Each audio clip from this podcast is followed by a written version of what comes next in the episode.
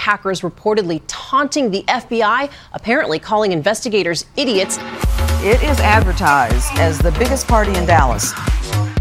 Well, when most of the Metroplex is fast asleep, this young crowd is just getting started. I just don't understand why the city allows it to go on. The city of Dallas is not refusing to comment, just not talking at this time. Dallas Hackers Association. After hours. Four, three, two, one. Hack the planet. You're listening to Dallas Hackers After Hours. I'm your host, Whiskey Neon. This month I'm joined with Wirefall, Bubbles, NPC Swag, and Knit 6, Mr. Chin, and Isaac. And maybe Tinker if he shows up. So uh, this is April, April Fool's Day. Well, technically April second, because it's after hours. We had a really good turnout tonight. I mean, like this is probably the biggest, right? Did Yeah. you, y'all did a head count? Yeah, we were over 40. over forty. Yeah, you just didn't get an exact. You just said forty and Oh, said how. oh, no, 40 R, over 40 RSVPs, and then we have crashers all the time. So. Right. Yeah, I think I counted 34. Okay. We, we like forty. We like forty. 40's way better sounding. Um, NPC crash. Yes. Uh, so, uh, let's see. The talks we had were um, what was the first one? I don't know. Yeah. Yeah, Yeah, Woody, Woody did one Morse over code. Morse code. Uh, he he wrote a Python program. He he enhanced his Python program he previously presented, and now it generates Morse code tones. And then he decoded a message that Verizon uh, did in Morse code that was against the FCC net neutrality decision. It's pretty cool. Did anyone Um, know why Verizon sent it out in Morse code? And be- uh, The the the uh, rationale was applying a 1930s uh, regulation to modern technology, okay. and so Morse code back in the day, it was kind of like a response that this is inappropriate. I'm surprised they in were a that PDF. clever. In a PDF. Well, we're talking about old school technology. Luckily, they didn't put it in a Word Perfect. Oh god, that would have been better. Like, yes, you were you'd have to have like a DOS emulator to even read it. Uh, but I'm surprised that Verizon was a- a- actually able to come up with something that clever. I mean, honestly, it's kind of clever for them to do that. Uh, some PR guys, like an intern, came up with that. I promise you, and then some guy took all the credit for it. I was just really impressed that you could get uh, you know, punctuation in Morse code. That Yeah. was Yeah. Is that new? You would know. no, no, No. it's been around the whole time. Oh, okay. It's part of the standard. It's just not commonly used in amateur radio or other activities because it's a pain in the ass to actually do. Yeah, I looked at- at the Morse code and it was significantly. It seemed to be longer than Yeah. So, and. uh, and I won't go on this tangent very long, but in amateur radio and other communication parlance, there's a lot of abbreviations and, and other things to make uh, sending characters at 18 or 20 words per minute um, doable. kind of like the texting shortcuts. Exactly, yes.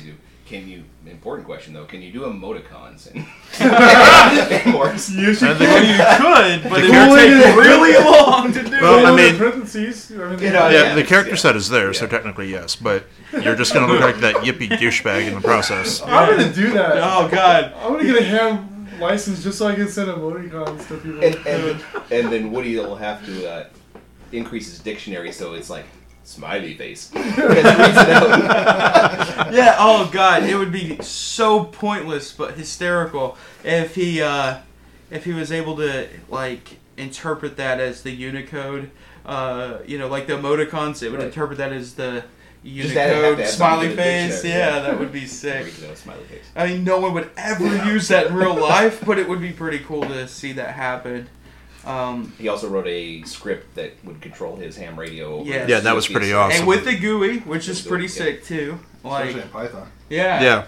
Because uh, for those of you who aren't familiar with GUIs in Python, that's been a very long process of being able to get to a point where it's actually usable and uh, n- just not a headache. And he was able to do it, you know. WX um, GUI for Python is pretty easy. You use library. A lot of it's just drag and drop.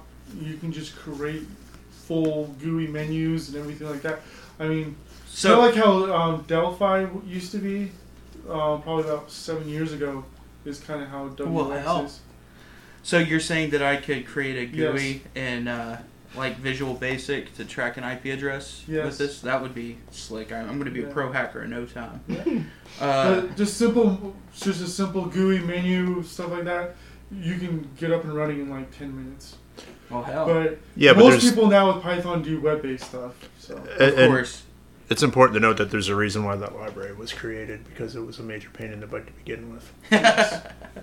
yeah. Are you you're going to be a pro hacker with your AOL uh, 753 hours? Oh hell yeah, dude! Getting those CDs every day.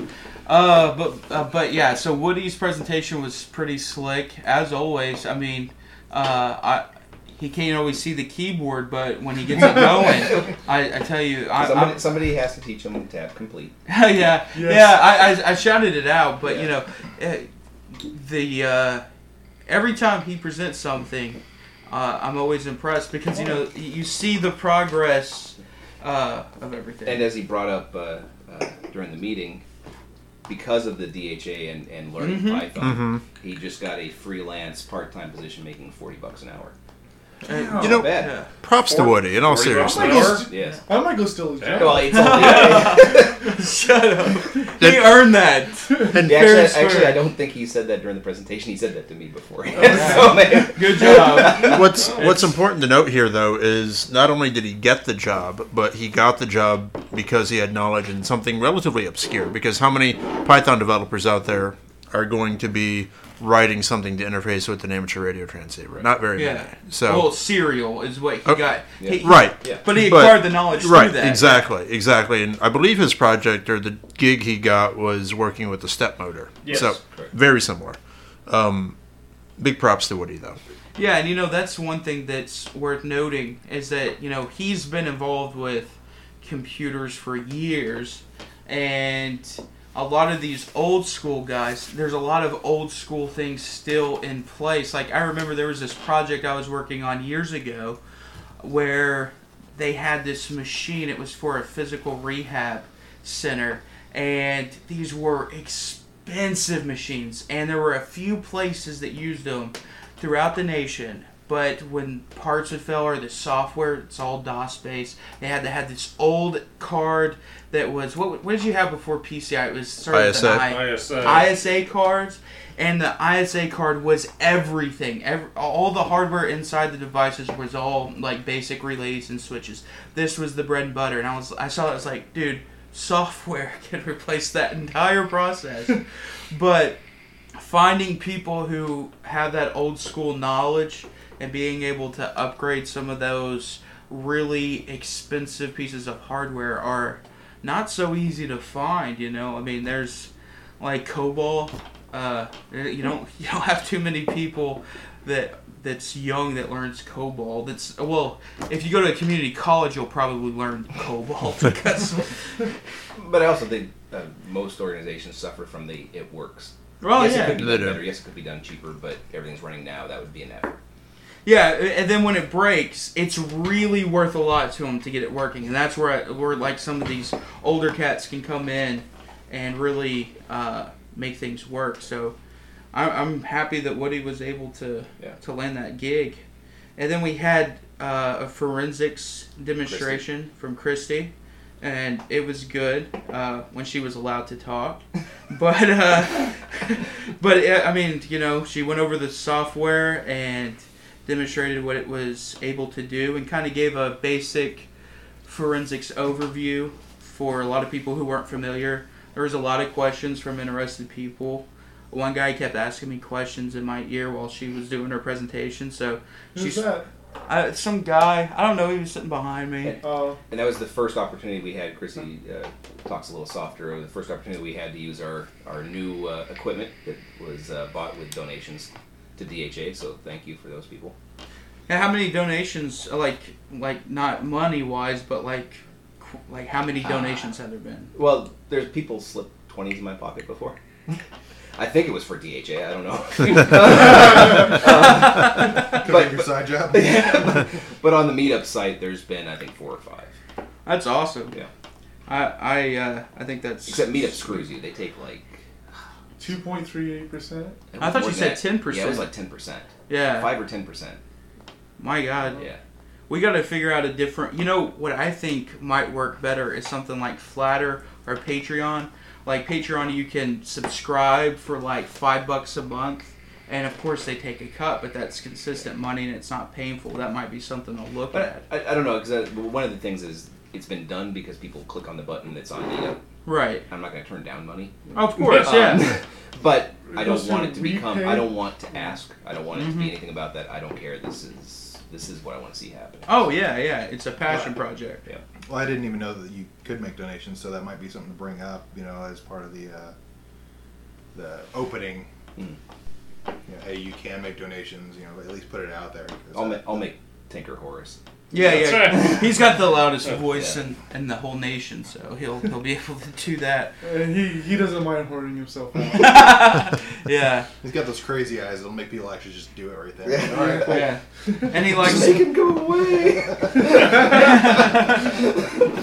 and his break the internet picture. Uh, well, I mean that's that's an example of him whoring himself out for a cause. So, uh, moving on, you know, we had that forensics. Then I did a talk about. Uh, uh, it's like a workaround for cloud computing storage, uh, cloud storage, not computing. I had cloud storage for uh, Amazon Cloud Drive, where you can use their photo storage to be able to upload normal files uh, to an unlimited amount. Uh, so In, yeah, in your testing, you know, 500 megs. Well, yeah, I tested like I had an image that started with around seven megs, and then I went to seventy-five megs, and then I said, why not try five hundred plus megs? And and those three images uh, all were able to be uploaded, and it didn't count towards my free usage. So thanks Amazon, I now have unlimited cloud backups. So that's awesome. And then uh, Annette did a a little a little brief talk. Talk count takeovers Yeah. for magnetic strips at a movie theater. Well, give a brief overview. Too long didn't like, read version. I was pretty brief in the start, but um, just using uh, magnetic strips, you're able to guess the next number, and you can use that to do account takeovers because they don't oscillate it, they don't do anything with it. It's just an incremental number, and so you can actually just guess the next number, and then just write that number to the magnetic strip, and then that um, number gets looked up in their database, and then there's a value assigned to it and then you can use that value to purchase movie tickets, food, etc.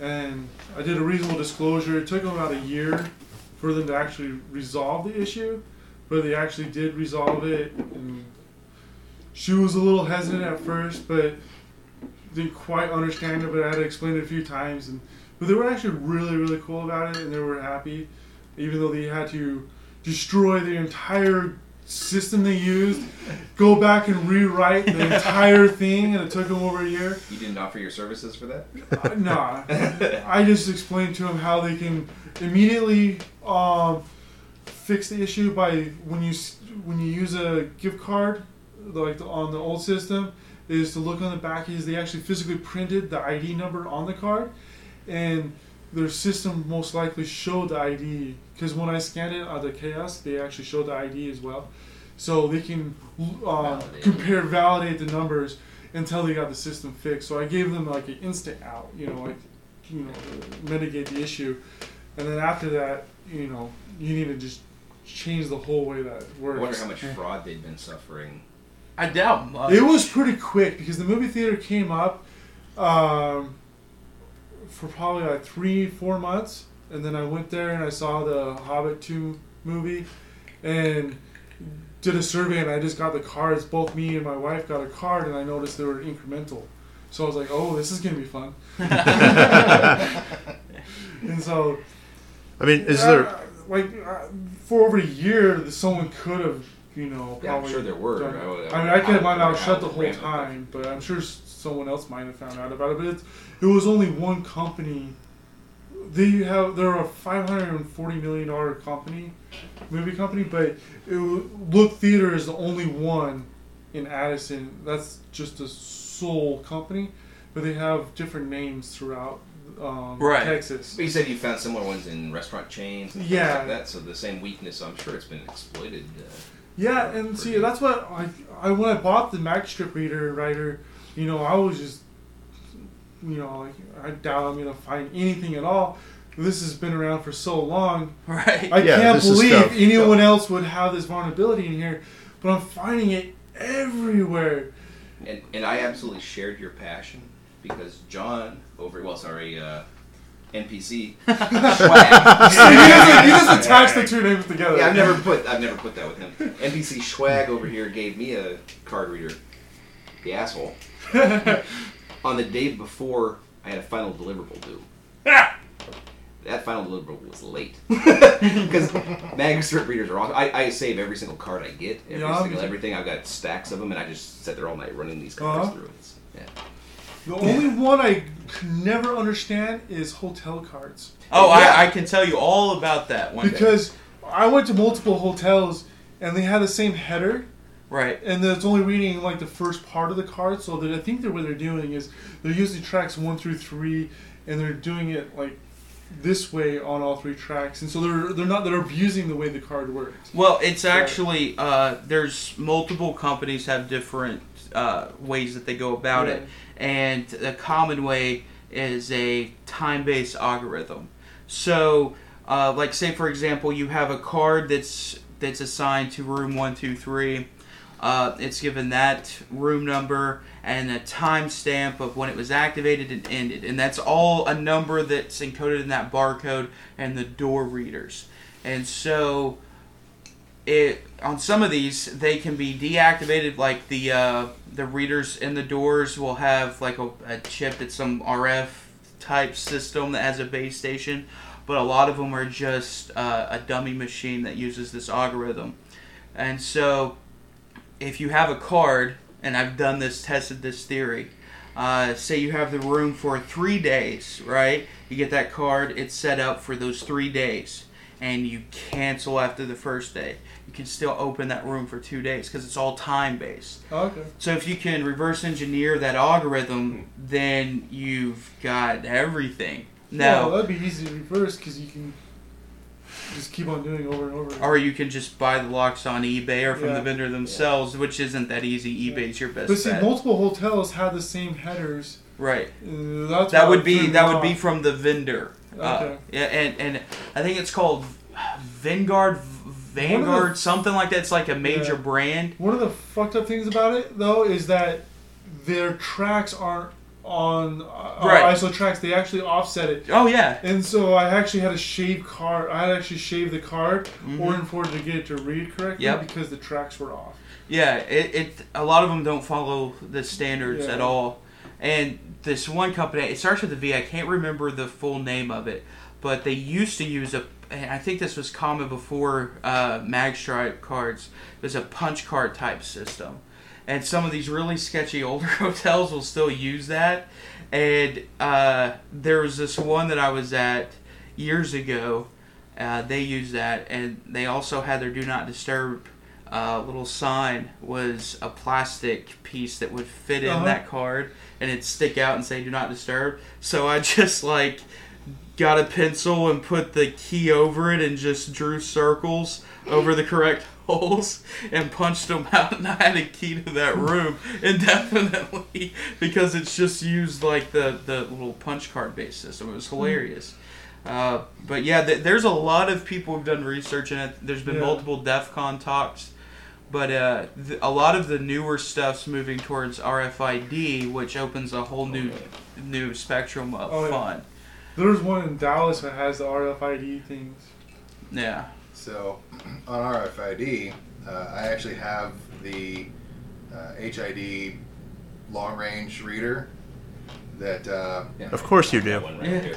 yeah, I, I'm working on a, a project. Actually, my team is working on a project that's going to be Uh, it's going to pretty much streamline the entire process. You walk by somebody, we're trying to get the, the maximum read, so we're amping up the, the What, what's the max you've gotten so far?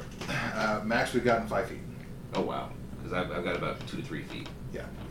So we got five feet because we, we actually had to pump power into the uh, uh, Maxi rocks. yeah uh, well the actual wire uh, the, the reader part uh, pump power into it and then actually have a, a- circuit that's going to prevent the power from coming back into the reader circuit so we had to cancel it all out uh, but it'll read about five feet and we're trying to get it you know 10 feet 10 foot of read on it The, the, the problem, um, I think, once you start getting too far is if you have multiple cards in the field, then that confuses the hell out of it. So you, Yeah. you still want it where you can focus on the Mhm. one single.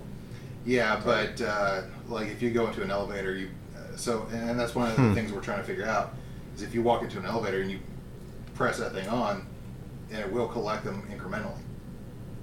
But if anything's in the, from my understanding, is if anything is in that field of range, all of them return, and it can't read any of them. It's like when you when you try to scan in and you've got your two cards. Yeah. It, the reader won't let you in. We have we actually do have a, a guy on the team who's uh, pretty good with that kind of stuff, and he's he's actually working on some kind of a, a way to filter. Yeah, separate them out, um, And which then it- will be completely epic. But uh, you uh, probably do it by time based.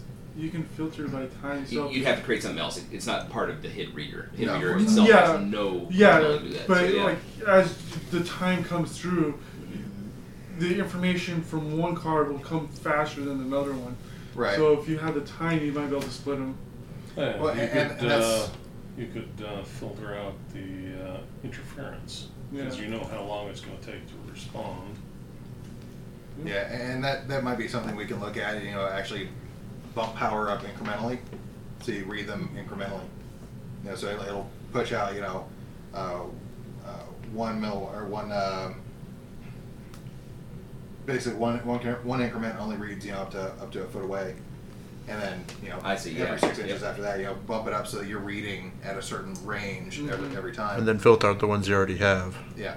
Well, Uh, uh, but but you know, so we, we based this on the the Tastic. Uh, for those who don't know, um, there's a company out there, and they have this this uh, one that's called a Tastic, and you can build it yourself with with that reader, and it's an extremely complicated process to actually clone a damn card because you need a rooted phone, you need to be able to transfer the information to that rooted phone, and then you guys basically sit in a bathroom stall and try to uh, copy it over. But you don't actually get to write it to a card. You have this crazy big, looks like a, a miniature uh, a record, and that's what you use to, to badge in. It's absolutely insane. So we're, we're basically going to be streamlining the process to where we're going to have a little holster that has a spot for a writable card, and you switch. Basically, you, you go to read mode. It reads all the cards. Um, you have a, a display. You can select the card you want. Hit the button. It writes to that card that's in the slot, and bam, you just walk on in and do your thing. Sweet. There, uh, Basically, Obviously- the RFID equivalent of the coin. Yes. Holy shit. it's gonna be epic. sh- uh, Well, wait, could I have to go back to you- my car and clone it and stuff. Yeah. Could you just could you I'll do let you some? have it. Have it. Yeah. well, well, there's one thing. Uh, did you go uh, when we were at Route 66, Isaac? Uh, did you go to that RFID talk? It was at the end of the day. Uh, you would remember it because it was I want to say no. okay. uh, Sean Satterley from NetSource Secure. Uh, he and this other guy created this uh, RFID cloning system that I was super impressed with. I mean, it was small, and what they did was they embedded it in a 3D printed rock, and Oh yeah, I heard about that. yeah, and, and they put it outside, like in a like a potted plant by the door of a hotel that used. RFID cards, and it was able to have a pretty decent range. And I mean, this thing was tiny. I held it in my hands; it was small, and they were able to clone the cards. But how they did it was they used FRS radio to to uh, broadcast it to a laptop that interpreted all the information remotely. Uh, you know, you have like a two mile range on FRS. Yeah. Uh, so they were in a hotel room, and they just uh, connected to that device over FRS just broadcasted it, and they were able to get it all. That might be something you might look at. I think yeah, I think the coolest RFID shit that I've ever seen was um, RFID. I only seen like one paper on it at all ever.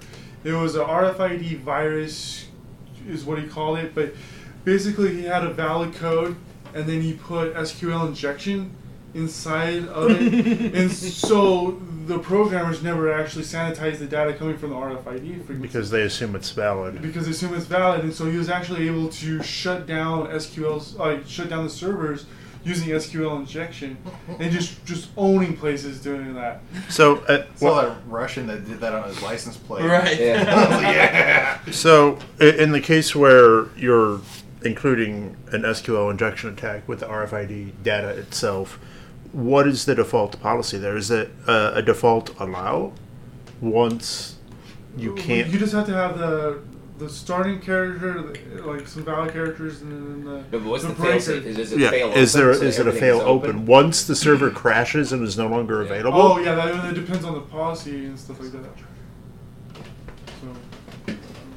So, I mean, I'm sure it depends on every system. But then, like, what if you just do like a one equals one? So it's always valid. after Right. Yeah, but we uh, we also had to talk. But who? What was his handle or name? I didn't catch that. Uh, the one with uh, the beard, which is so generic in InfoSec. Oh, Everyone has Noah. beards. Yeah. Noah. Noah. Yeah. He went over. I don't know. I had to go. I had to go pee when he he said this, so I didn't even get what the title don't of his PT, like, presentation. we, we have like very similar reading skills. I know, but we're Uh, connected. Yeah. Empathy generation. Yeah. So- yeah. Uh, your your cycles are in, uh, Yeah, in yeah. sync now. You, you spent too much time together. What what was the uh, what was the uh, premise of that? Since I missed most of it. Um, basically, as a social engineer or not as a social engineer, just trying to communicate with folks, um, you have to generate empathy in order to be persuasive. Um, his opening example was if they detect that it's all about what I can get out of the arrangement, they're going to be less likely to cooperate. Uh, the overall example was communicating with your management or the C level and getting them to buy in to whatever your program is. Uh, he referenced multiple models uh, in establishing some level of intimacy, trust, and uh, Reliability, confidence. yeah, but um, he touched on the was it the equation of Trust equation. yeah the trust Yeah. equation, The, uh, um, spin spin selling, and then he had four of his own tips for talking to sea level. It was like uh, four quick uh, lightning talks. And the uh, first of which was the trust equation off of uh, David Meisters, who has actually written a handful of uh, very interesting books about how to communicate and uh, do that sort of thing. Uh, then the second was the spin selling, which uh, makes me break out in hives a little bit. But you know, I was like, I understand the importance of that, but uh, yes. And the fourth was how to talk to sea levels, how to Right. break it down into pastel pictograms for the uh, executive levels because you know they can't use all their words and all that, so we have to print print uh, pretty pictures for them. See, I, I disagree. I think that when, when doing social engineering, which I think was the, the whole point of his, his talk, is to go technical. Because the moment you go technical, everybody shuts down. Yep. Yeah. And, and I found that the moment you say you're from IT, they instantly ignore you. Which, if you're talking to a CXO, you don't want them ignoring you. It- Yeah. For, for, you know, in a, The, in- the one who just need to controls the, his- I just the need to paychecks. computer. Yeah. Yeah. I just Well, I, I think he was he was Oh. trying to say here's some methods that Talking to uses every- that he yeah. uses every day that might be usable by a social engineer. But he said he wasn't Oh. a social engineer yeah. at all. I, I took it as this is how you sell your services to the people so that you can use he- your social engineering to the lower levels. Well, he, he was portraying the basic con- base concepts of, of you know how you would interact with people to get them to trust you to give you information. Yeah. So that was the point of, of that particular talk. Um, I, I think it was strictly about how to get people to like you. Yeah, you social engineer the CXO to get you to uh, social engineer everybody below him. I just need, I, all I gotta tell him is that I need to do network maintenance, and then he lets me on his computer. I think all. I mean, I don't do any social engineering at all. But You're married. Thank you. Every day. Every day. Fuck. No. I think honestly, it's all about like heart rating. Correct me if I'm wrong, but there's no one way Yeah. f- for everything. Exactly. It's always adapting. Always just uh, like is. I think it's called mirroring, Yep. where you just mirror other people and you just do what they do. Like if they're upset about being at work, you're upset about being at work too. And you're like, "Fuck, I know, right? This boss fucking sucks. You know, making us work on Saturday." Or if they're smiling, you're smiling too. You know, it's like it's a great fucking day. Let's do this. Like that's just always what it seems like to me. Social engineering is just match, like figuring out quickly is what level they are, and then just trying to match it, and then just then raising it a little bit, and then trying to get them to follow you. Well, I, I think that that's accurate to a point, but you, sh- in, my, in my experience, in my perspective, you shouldn't be sacrificing who you are Okay. because it, you can tell if I'm being a fake ass. Yeah. You can tell if I'm, you know, lying out my teeth just to get information. That I think that was one of the points of this talk was, you know, basically, uh, uh, what was it? Ba- basically, be yourself. Mhm. So when I do my social engineering engagements, it's all yeah. I'm, I'm watching what everybody's doing, but I'm not going to sacrifice who I am Okay. to to meet that because then they will pick up on it. Well, if, if, if you're, because like you had the badge, and I believe, if I recall, it had your name Mhm. on it. Uh, mine never does. Mine has this persona that I've created, and I can make that persona anything. And and so, I, I do some mirroring. Um, I definitely found uh, success in that, but it's because the, the hardest part for me was I, I tried to figure out why social engineering engagements were so difficult for me. And, uh, and at first, I, I said, well, you know, I don't mind sending out a phishing email. I'm dealing with computers, even though there's Yeah. a person over there, I never see them. And it's that I don't like lying to somebody's face. Well, that was bullshit because I'm married too. and I think I finally realized what it was is I've built my entire career on trust. You know, there are people a hell of a lot more talented than I am. At DHA, there's quite a few of them. Uh, DC two one four, there's quite a few of them. Um, I used to say it maybe. Uh, no. Sorry. You're on tape. I know. Uh, that was a wirefall. that was just uh, funny. No, um, but I, you know, whether it was the military, law enforcement, everything that I've built has been a, you should trust me, and that's what I have to sell because you're not going to hire the necessarily the most talented kid because he may not be trustworthy. You know, especially if he's like some people we know. Um, I've had this talk many times from him. He's told me this whole concept many times. No, but and then when I'm doing the social engineering, I'm looking this person in the eyes, and all I'm thinking is, "You shouldn't fucking trust me," and that feels so wrong, you know, because I, everything I built is is to try to reinforce that trust. Um, but I think the mirroring's great. Uh, what you, you said you've had success, and maybe that's because of um, you're being true to yourself, and the smiling and being happy and whatever is bringing success there. Because I've had success there, but I've also had tremendous success bypassing front desk security, flashing a fake badge while yelling on the phone. I'm pissed off. Nobody wants to deal with the pissed off guy. Yep. Um, so you know, it, it, it, it, I think you really need to adapt to the situation, but uh, you know, and play um, what the cards are dealt. Yeah, quick wit is a huge part of it. Thinking Yeah. on your toes, and and to segue into Bubbles' presentation, uh, if you would Oh, like. sorry, I thought to, we were already there. Well, yeah, yeah, we are. It's the official Okay, segue okay. into it uh, for the people who are listening who weren't there.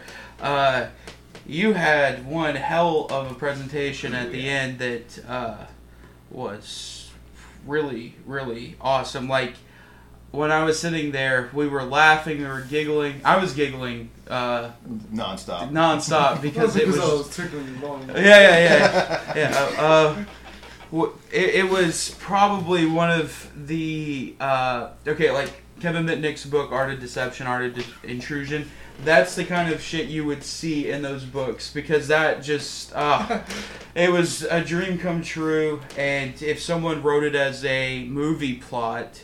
And you weren't authorized to access it. Yeah, drink, drink, everyone drink. but uh, yeah, no. Uh, please elaborate because that was very enjoyable to listen to that whole entire presentation. Oh, yeah, absolutely. Um, so uh, the, the company I work for was contracted to do social engineering against a major casino chain, and uh, they, they were pretty cocky about it at first and said, uh, we, "Yeah, we're pretty sure you're not going to get anything, and you know we're, we're basically paying you to rubber stamp something." And uh, Well, you only had a, a day and a half, and you got what you got. Yeah, Each site, right? and and that was kind of the the hard part was you know that was the real challenge was that we only had um, basically uh, um, 36 hours to own each casino, and, and you know and um, I was out there for seven days and it was 1.5 days each.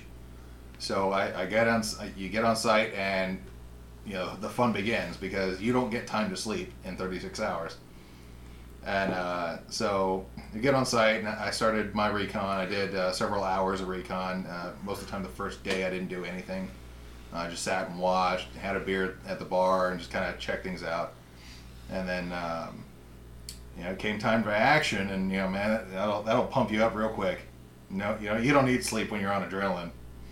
And uh, it got to the point where uh, you know, we were sitting next to security guards and chatting them up and having a good time, and at the same time hacking into their network and, and uh, collecting their passwords and just continuing the conversation, you know, asking them about things. And uh, as I said, as I said in my talk, you know, at one point the uh, the chief security guard, their uh, security manager, actually Ex-security manager, right? now ex security manager probably uh, handed me, basically uh, told me the uh, keypad code to get to the, the executive offices.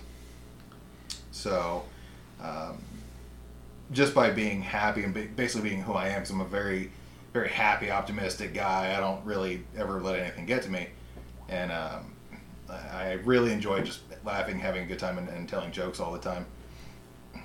And uh, what happened was uh, I, I stayed happy, I stayed positive, and every time I saw somebody, I smiled, nodded, and hey, how you doing?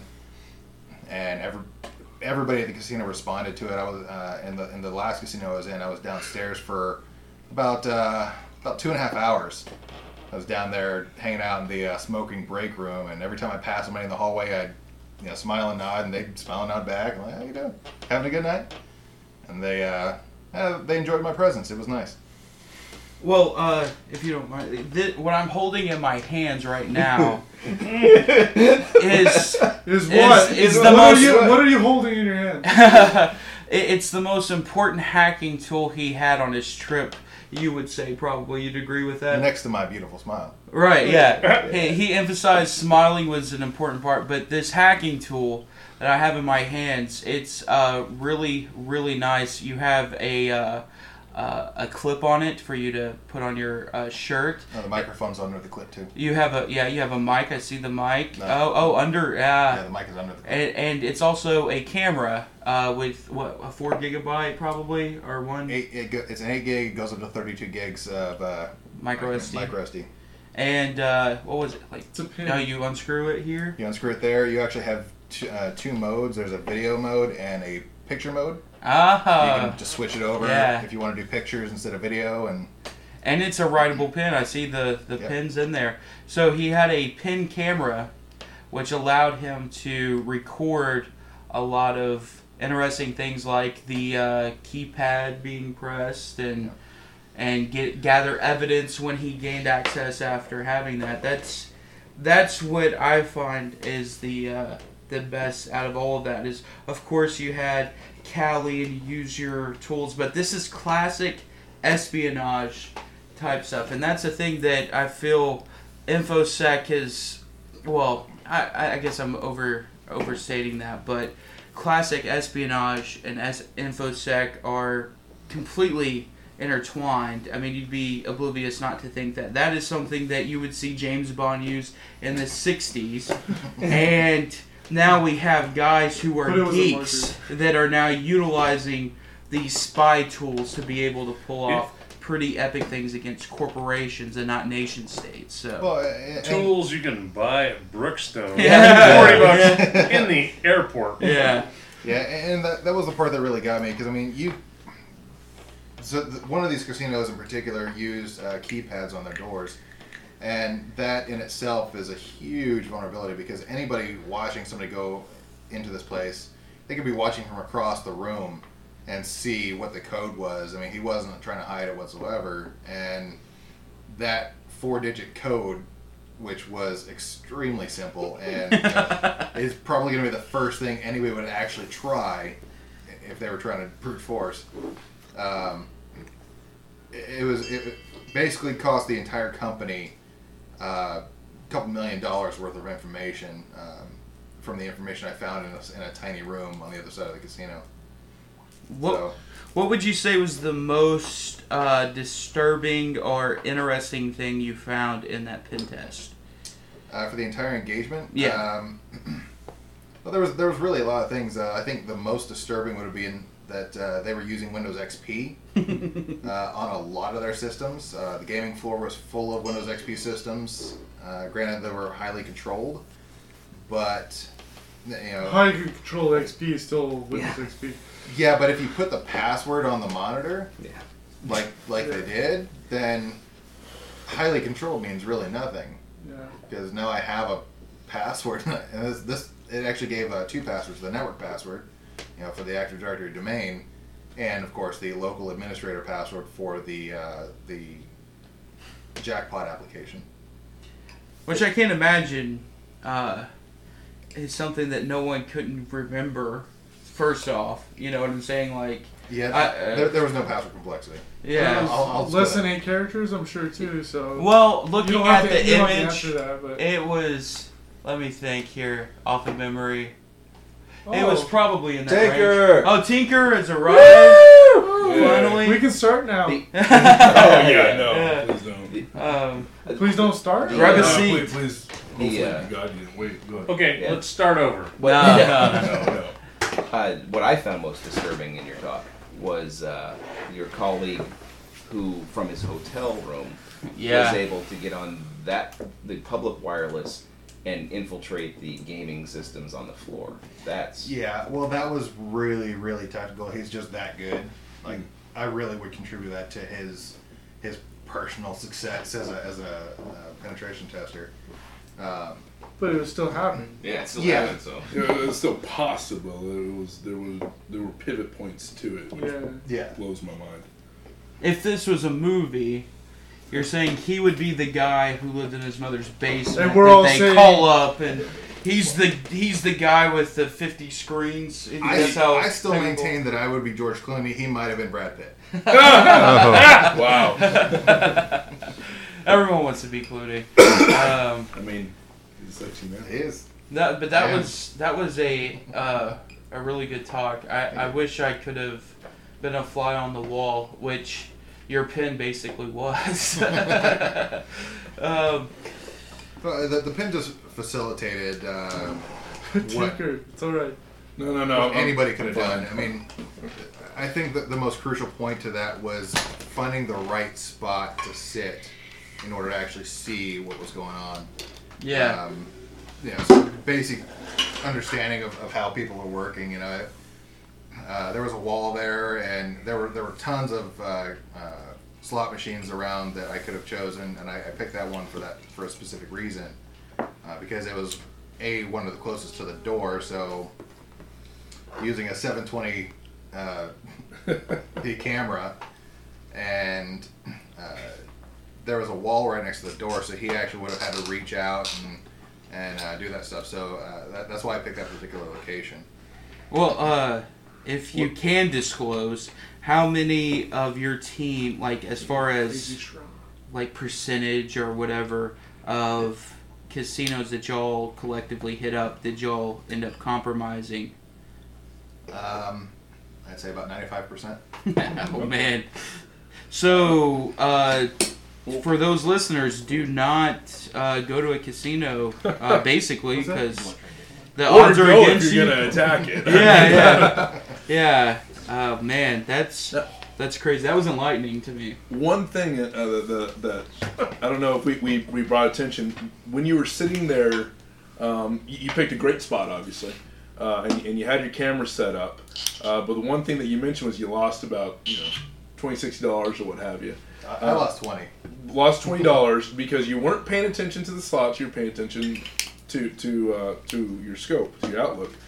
And you said an old lady came by and kept trying to to. Yeah, uh, she was trying to teach me how to use the slot because Right. apparently I was doing it wrong. And you're just like trying to buzz her off kind of thing. And to me, again, if we're thinking about movies, you know, that, that that's that crucial like Yeah. tension point. Buzz off, lady! I'm trying to. No, I'm going to teach you, and that would be what blew your cover. Is that you just weren't so bad at gambling that like, I'm just trying to, lady, come on, get out of my field of vision. Trying to get more than the twenty bucks. Yeah, I know. So I just I found that quite interesting. But Yeah, man, like that is probably one of the best little stories I've heard because everyone thinks well, you watch the Ocean series and you're like, oh man, how would I go about doing that? And hell, y'all did it with no, like, I mean, literally a pen and some Kali CDs. I mean, my goodness. I mean, they that's some- created like you know, and they had the guy who flipped around. Right, you know, yeah. you know, you- no he lasers. the plan, man. You didn't need lasers. You just literally walked in with these people and just befriended them. That's Head of security, what's up, man?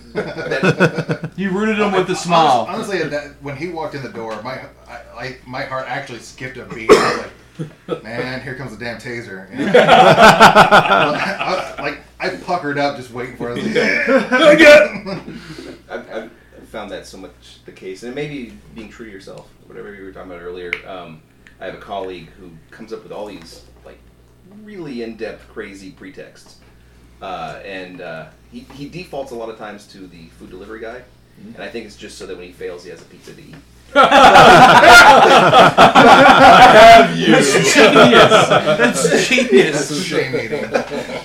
exactly. You're listening now. But but he uh, um, he's he's getting more successful, but he's not that successful. And mine is, yeah, I kind of mimic, so I look somewhat like an employee, but just tailgate, just pretend like you're supposed to be there. And if you if you make yourself different, if you make yourself the UPS guy, it can work. If you make yourself the food delivery, it can work. But now you're automatically an outsider. Right. Yeah, but at and some the po- point, but you have to, you know, like you look at their uniform, and what he told us, he was wearing jeans and a hoodie. Yeah, so I mean that makes it mu- Right. that much more impressive. But I'm saying Right. for, from a success of mine, it's been I don't go out of my way to to, Right. to come up with these incredible pretexts. It's just I go in there. But I we're- would think, I would think that a dude in a hoodie would be a red flag versus a guy who's wearing Are you khakis. profiling? and- Are you profiling Yes. whiskey? yes. yes. Really? Yes. Jesus Dude, a guy with George. a button-down shirt, Yeah. not even something special, but maybe a uniformish type, you know, button-down with with khakis would be the IT support guy versus. But no, you're, you're still hoodie. thinking. You're still thinking. Again, this this is one flaw that hackers will have is that every system can be you know uh, broken. Everything can be hacked, so I'm just not going to worry about kind of thing. Right now, you're thinking like I'm an attacker. This would seem odd. Think about it from the flip side. This never happens to guy. Nobody ever comes in this brazenly. Well, of course, right. Well, and that's the thing is, Well, there's nobody ever comes in. Period. Period. Yeah. You, you might get you might get attacks from the network, or you might get guys that scam on, on the on the floor. Nobody's gonna have the balls to be in there. He comes in, and this guy with freaking either big balls or he was caught flat-footed Right. and had bearing. smile, please. And he well, Yeah. no, but he had bearing. He kind of went, "Oh, hey," like like you disturbed him from you know the networking, and he's looking at you like.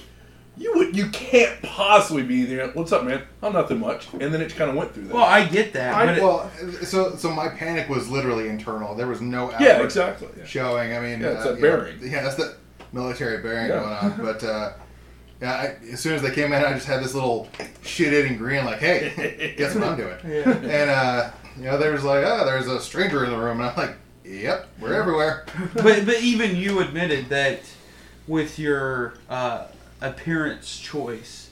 That was like a kind of a uh, a middle finger, kind of like a hey, let's see how far we can go. You even admitted that because you Oh, had other people on your team who were tryhards, and then you were like not even Try- trying. You know. well, see, I don't agree with the, you know, going the, going the distance with the uniforms and all that stuff because for anybody who's military, who sees a military movie, we can pick, pick those. it out. You can Oh, pick yeah. those Yeah. uniforms out. You get- you get that I think- uncanny I, I- I, think that's Yeah. a, a bit generalized. Uh, you know, I've had success. I, I, I did a uh, uh, uh, attack against a uh, warehousing company that um, all of their forklift drivers, all of their warehouse crew had blue khakis and red polos.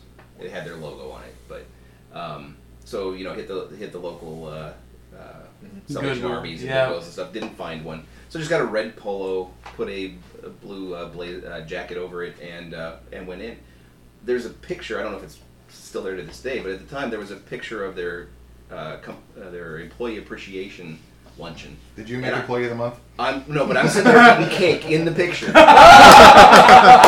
in my red polo and blue Oh. slacks because I look just like you know. Oh, that's Yeah. awesome! Well, it- it- I love that you ate the cake too. Like you're Yeah, like, this, this was my pre-keto days. So the cake was not a lie. But mo- no, if, if, if, it's a simple, if it was if it's a simple uniform, that's like like like a, a, a workman's uniform, or if it's something like, hey, everybody here wears polos, everybody here wears a mm-hmm. tie.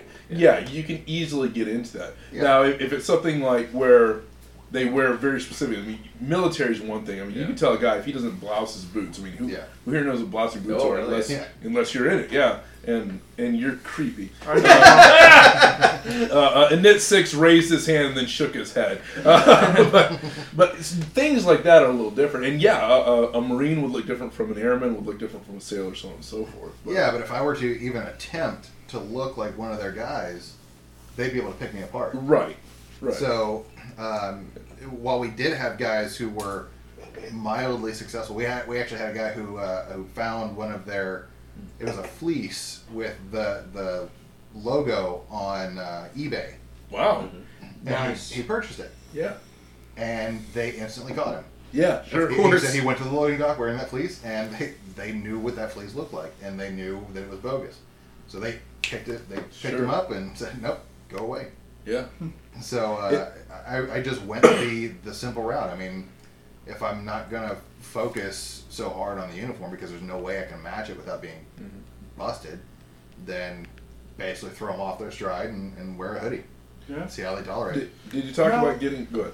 I was just gonna say real quick, like the fact that you have a get out of jail card has to play into your confidence level. confidence level and stuff like Mhm. that. I mean, it would be so much harder if you're actually a criminal. Well, not really, because that get out of jail free card is that is a very mean, you still get tased, but well, yeah, definitely. But uh, the simple fact is, they might not believe it.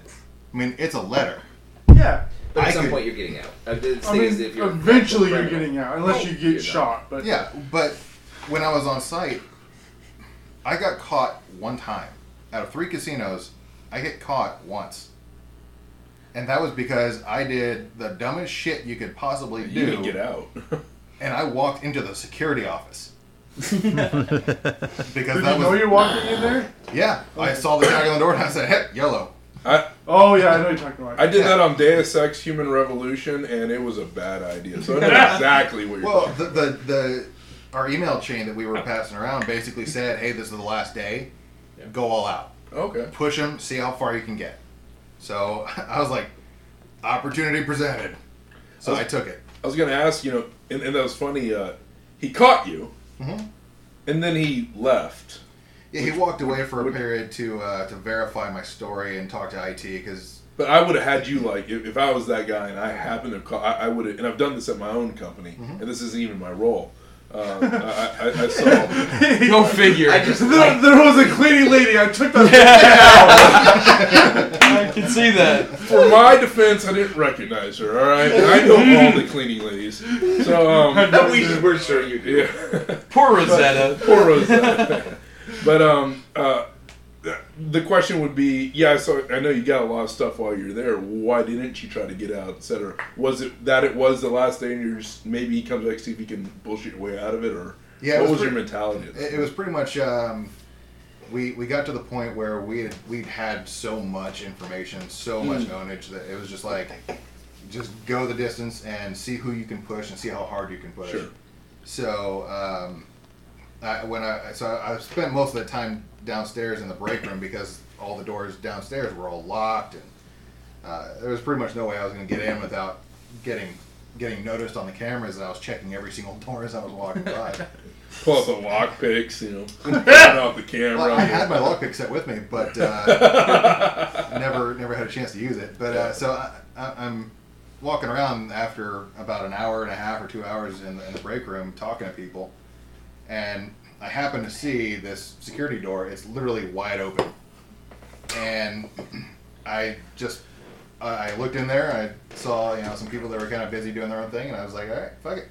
Yeah. So I went in and basically testing their security guys and, and uh, got busted. Well, I mean, good on them. I But got- you I still the- had that time where you could have, if you were a malicious hacker, you could have potential. I doubt you would have gotten out of there, but you could have made a dash to the door at the very least. Maybe he was a suicide hacker, and he had some guy. All he needed to do was get in, throw a shell, and take the taser. Well, Yeah. a- as a legitimate hacker, I had all the time in the world. Yeah, exactly. So And even in those 25 minutes that the guy afforded you, you could have thrown a pivot point Mm-hmm. somewhere.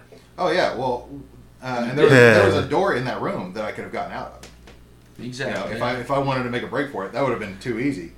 But as as a malicious attacker, I could have waited for the right opportunity and not walk in that damn room. Right. Mm-hmm. So you know, me as the pen tester, and, and for this particular assessment, I'm assessing these people. How are they going to react to some random Right. guy in a hoodie walking into the damn security office like he owns the place? Yeah, Uh, and one and a half days is not at all what a malicious hackers or, or group is going to. They're going to Yeah. spend a month, months, years, scoping, planning, pretexting, and planning it Working out. there. In real estate, it's location, location, location. And Yeah. Yep. in, in pen testing, it's reconnaissance, reconnaissance. You're going to have insiders. I mean, how hard is it to get a job at a, at a casino? If you look at the job listings for uh, WinStar Casino, it ain't hard at all. And you could work your way in and get comfortable. And if it's as lax security as what you're showing as in your pen test, then, you know, uh, it would not be hard for someone to at least know schedules of people Yeah, and yeah. Well, just being know the routine. Hell, just being there for you know a, a few hours, they changed out the guards every two hours. Yeah, see. Yeah. It's I also important to note here that WinStar Casino is not necessarily the casino that is no. Oh, being oh, discussed no, or no, no, no. arbitrary. I'm just an giving that as an example of a casino that's near us. It's If you're very. gonna sue big. anybody, sue uh, Whiskey Neon. Uh, he's under the bus right now. That's fine. Um, a quick question on methodology. Uh, with the get out of jail free cards, do your does your team routinely fake them once you get them to uh, represent like contact information under your control? 'Cause No. I've, had- I've had before where the first thing I do is, is fake it, Mm-hmm. so that I have the numbers refer to people that uh, are waiting for my calls. No, we do have. Uh, we, we don't do that with our get out of jail free card because then we're uh, starting to screw with the actual assessment, and then when we do present the real one, they might not believe it. That, that, that, that, that's valid, but um, I've gotten out of so many cases where I present it. Look, I'm supposed to do this. They call, they verify with my colleague. Yes, he's supposed to do that. And Jason me. Eastry does And that. No, no, That- nobody, meta. nobody should. Yeah, no- that's- nobody should ever trust anything I give them. right, yeah. Yeah, That is and- and super we- meta. Oh and my we god. definitely do that. Uh, I actually have a set of business cards that I take with me, uh, and for the few times that I actually do use my use an alias, which is extremely rare, because I, I love me. And, and I Okay, want- George Clooney. and I want everybody to know who I am. You know, Yeah. remember my name because you know when you come after me in a few Fucking months. James Bond. But you were one told you spy weren't everybody allowed knows. back at one casino because you pissed the guy off so bad. But that guy probably won't have a job anyway, so well, fuck him. Oh no! That, Hey, good luck this going to guy, the This guy's gonna get a fucking raise because he's the one that caught me. Oh, He's the okay. only one that, this guy's getting a fucking promotion. Well, But, not- uh, I retract position my. uh, my- security manager or one of theirs. Yeah. yeah.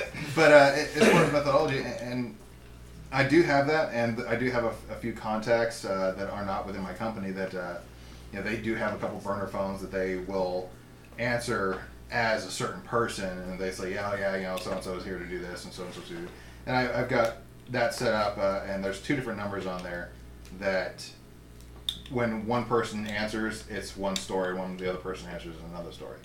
So it's basically whichever one I'm going with. I can I have options. Right. I like that idea though of having the fake get out of jail free card just to screw them over a little bit more. Oh. And you could even use a fake company.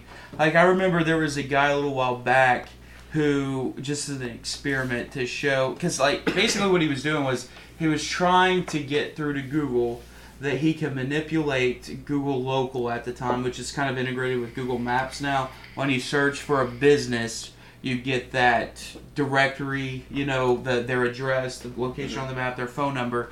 He was able to put in fake info and have it verified.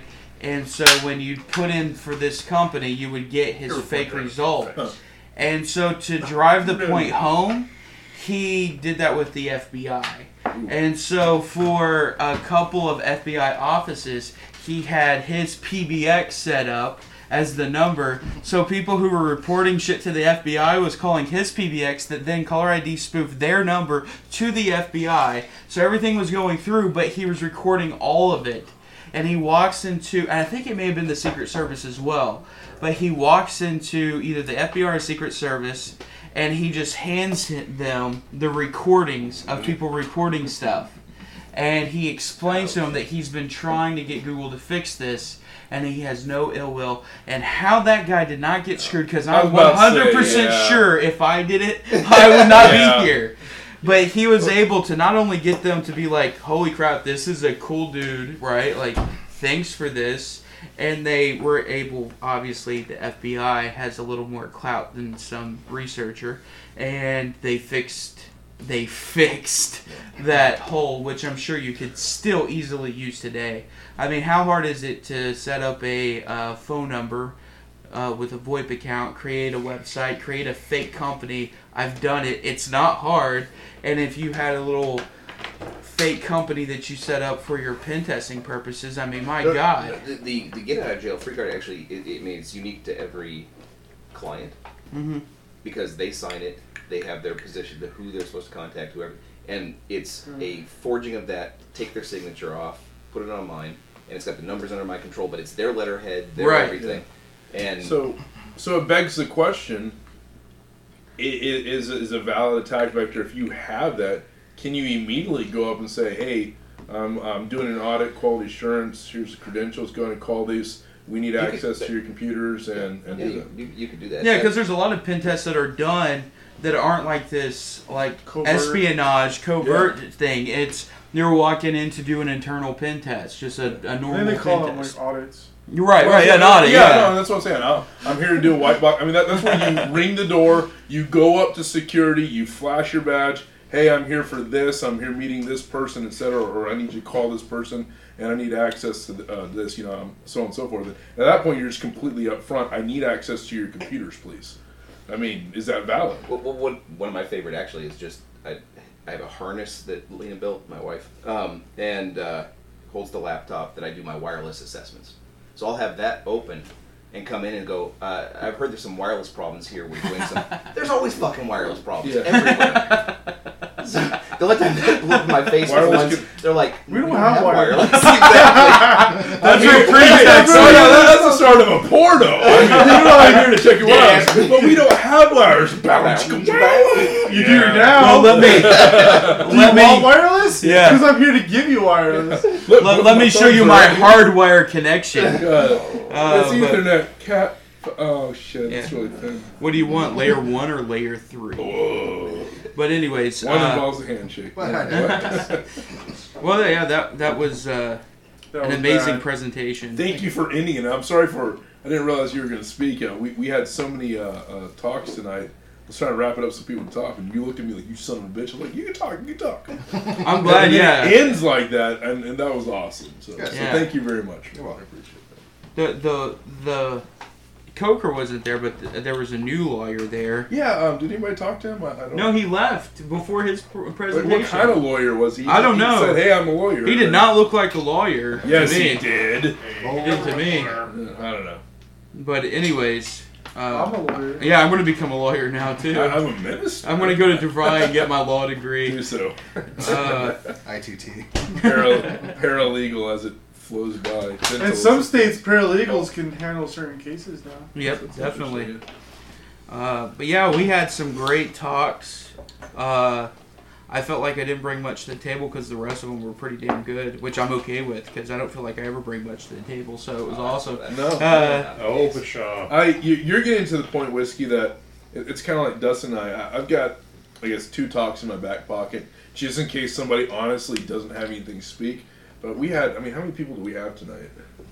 we, we already did the count. Yeah, we covered Someone this. counted less than what we had RSVP, so we're going with the RSVP number. Right. Yeah, we, we had forty, yo. Um, but but yeah, we had a really good turnout, and, and at that point, that's where you start kicking it to to the crowd and having them just Oh, yeah. and up. So How, how many were there? It depends on if you count Whitney or not.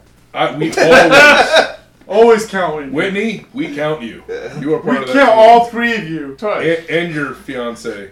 And, So- and unfortunately, there was going to be one that would have attended. hi- Uh, uh, a kid named Brian, but he's 18, so he couldn't go. So oh, you're kidding Yeah. me. yeah, but but Brian, if you're listening, you know uh, we're trying We to love cover. you. Yeah, we're trying to cover everything. Bring your dad. I mean, I don't Well, know no, what your I- I'll- relationship I'll- I'll- talk to the owner too because uh, I've one of the previous places, not the not not uh, Alan Wicker's, but our temporary You place we went for one month.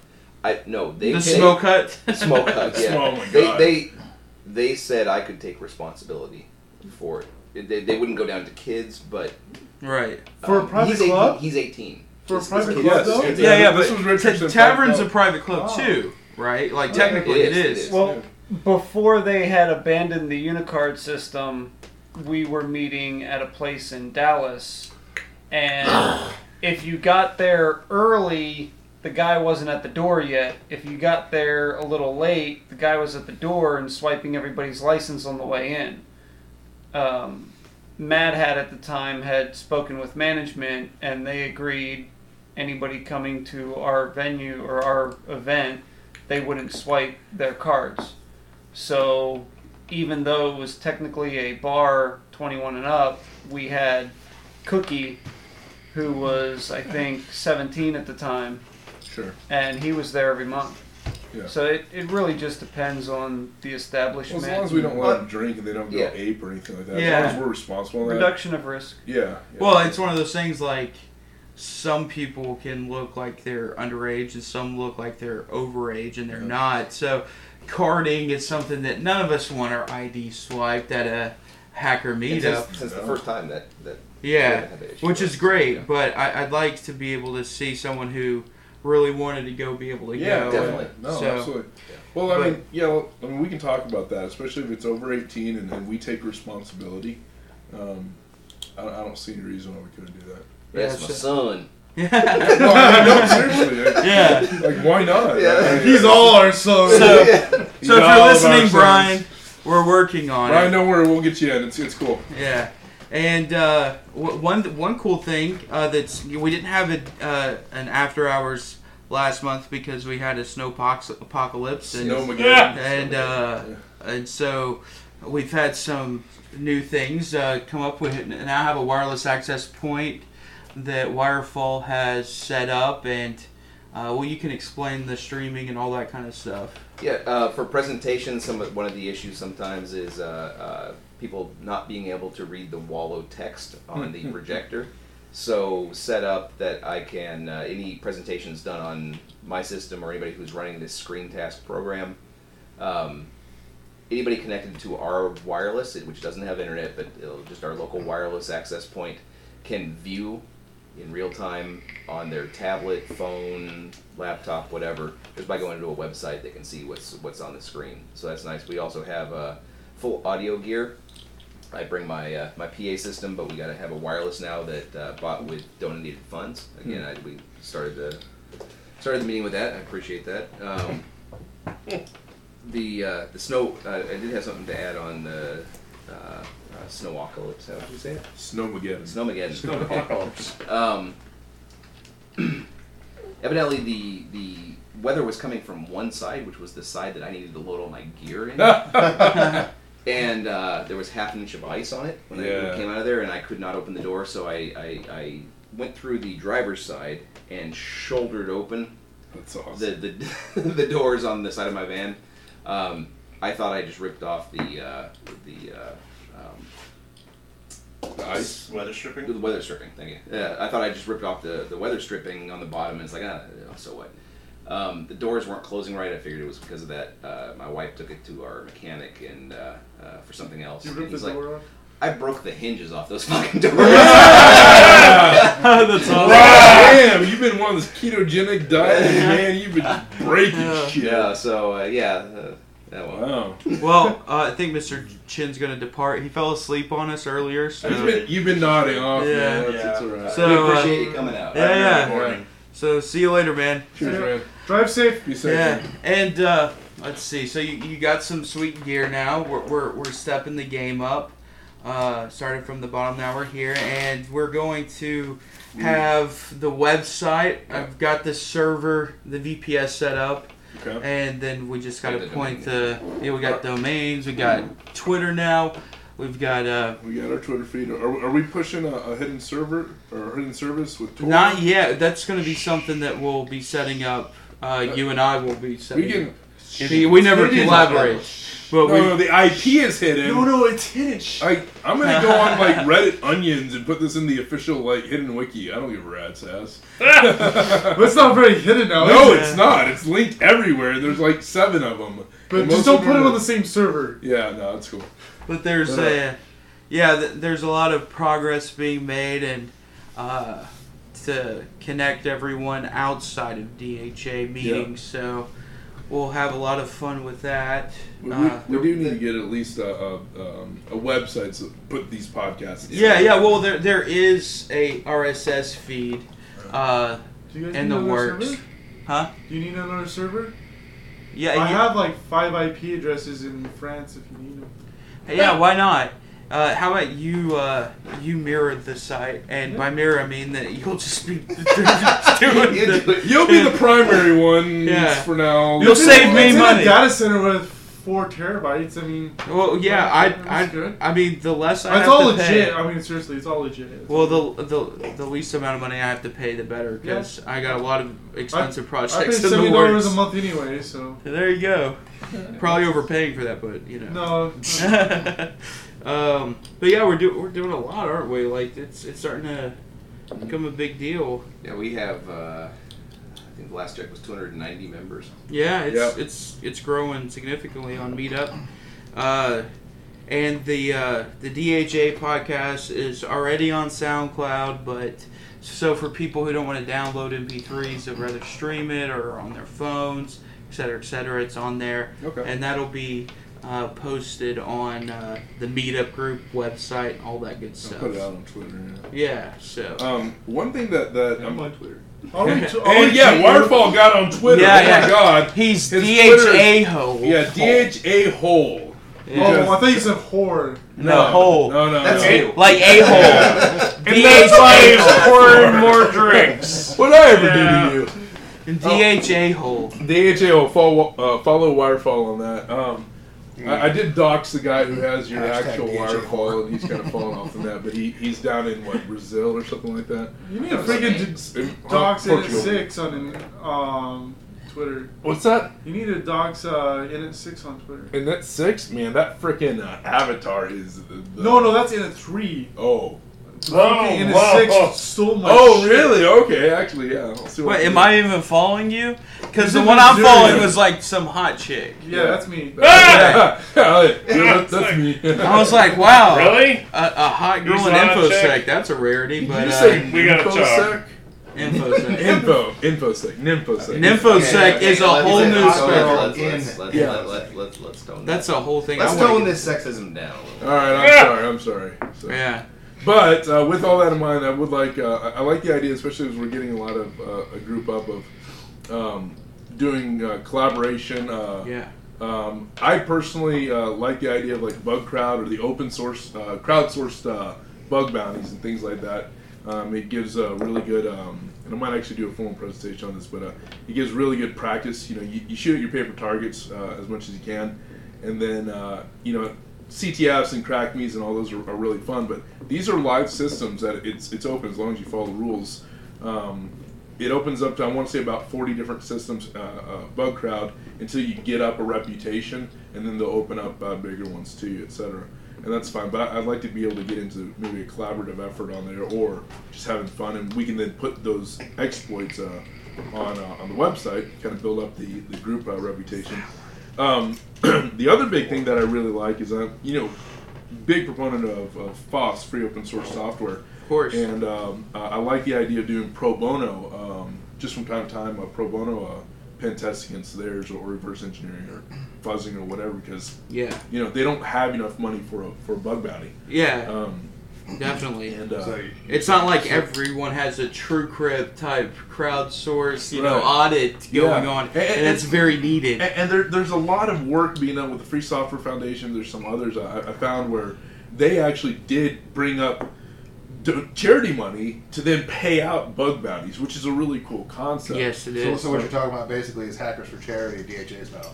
Yes, hackers Charitable hackers. Yeah, hackers for charity. They'll actually go out and build things. We want to break things for good. Right, well, Um, so I, I don't know how many of you know who Johnny Long is. Oh, Oh, yeah. yeah. No, Johnny absolutely. Long's awesome. Yeah, Yeah. So yeah, hackers for charity is Yes. his, his big thing. But it's actually real charity. Right. Yeah. Yeah, No, he goes to, like African villages and builds up. You know. no, no, no. Well, his Hackers for Charity uh, program is you. I think you like that sign up in- better. It's a into this sweet. program, and I like it. a company that can't, like a, a nonprofit or any Right. company that can't afford a- an actual pen test, will get paired up with a pen tester who, who's Sure. volunteering his time.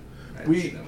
That's, that- and awesome. that's- that's been that's been around for years. Yeah. years, but nobody uses it. Well, the like the, it? the other flip side to that is, is good. that I I, I like being proactive. I like choosing my targets because it's going to be it's going to be systems that we use. So you know, there's Tails, there's Whonix, um, there's uh, uh, various um, I2P needs an audit like yeah, a mofo I2P, right um, uh, various uh, uh, uh, crypt software um, and, and columns. You know, th- those need heavy, Yes. heavy attention. The Um, comms, especially the six projects that are in heavy use that I've notified, Yes. haven't fixed anything yet. Exactly, and so and, and so what you start doing is, you know, I, I like I like coding, but I'm never going. I hate the idea of being, being a developer. Oh yeah. Um, and and I've gotten to the point where I'm running out of time so for, for what I can study, and I'm going to be pushing more into offensive and pen testing. That it's like, look, I could learn coding and just not be as good as what they could actually do. That's fine, don't worry. Um, and uh, but honestly, if I get really good at at pen testing, then I can use that to audit the code that I want to support. Yeah. You know, and, and that's the big thing. I, I, I don't think there's a huge, heavy push on it. There's some folks down in, in Austin. I don't want to. I'm not going to burn any names, but they found a uh, they found a vulnerability in I2P, but it was specifically within the implementation of Tails. Right. And man, they held it. They, they, Oh, they put it out there like they were we dicks. got this. Haha. Yeah. I will, I will say that they were were just supreme chodes over what they did. and, and, and, and it was to bring a name about themselves. But Mhm. I want to be able to do that and say, "Look, I did this," and, and responsible disclosure because again, these are like five man teams kind of thing. A lot of Yeah. times, let them fix it and then fucking brag about that. I want to become like the superhero, the fucking white knight of the black hats. You know, I don't know. But well, uh, it's like the projects I've contacted. There's one in particular that a lot of people are looking at in the post Snowden era Yeah, uh-huh. as being like a an awesome uh, communications tool, Uh-huh. and it is. Yeah. It, it, it's user friendly.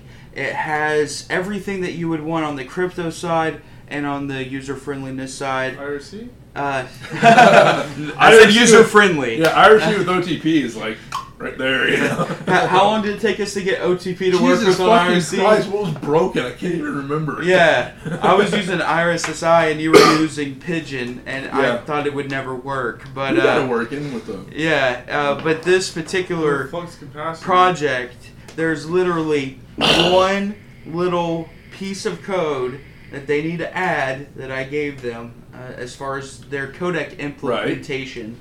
That would, But they're not going to do it. but they haven't done it yet, and it's been a So- good so- bit of time. Development cycles take variable rate time. Versus Yeah, yeah, but yeah, but yeah, yeah. It, it's I- the photonic, uh, and and it's you know if you're gonna use ZRTP, all right, you need to follow the spec because it was. It, it took everything into account, all attack vectors that you will see from researchers in college who think that their shit don't stink. They're just attacking stuff that's already been addressed, and this Yeah. one simple, just codec, just it's so simple. If they would just implement it. At some point, and I state this very specifically, at some point, responsible disclosure has to become full disclosure. Oh, I know, and I'm giving them time. So what you need to do is, and, and if you're going to be nice, I recommend making a very public blog Until you get post. sued. Well, no, well, they're no. not going to sue me. It's open source project. They don't have the money to sue. Right, and so No. what, what you need to No, do you, is I thought he was talking in general terms. make make it. Have they responded back to you at all that, that they ha- that they have a timeline? No, no, but I Okay, mean, so- uh, I so- think it's going to be soon. I'm So just not wait- happy because Wait it's for them simple. as long as you can, but if, if they don't respond back, make a blog statement that you have it and that you will disclose it in a month or whatever. Um, in order to press it, and when they do, disclose it. But but make sure, uh, especially with with open source projects, especially with things that people rely on, it needs to have the security audit. But you also don't want to be the douche. Yeah, So- yeah, yeah. Like that's my thing is because the second I make that blog post, everyone's like, "Oh shit, I can't use that." Look, look at TrueCrypt. What happened with their cryptic? You know, let's not use it anymore.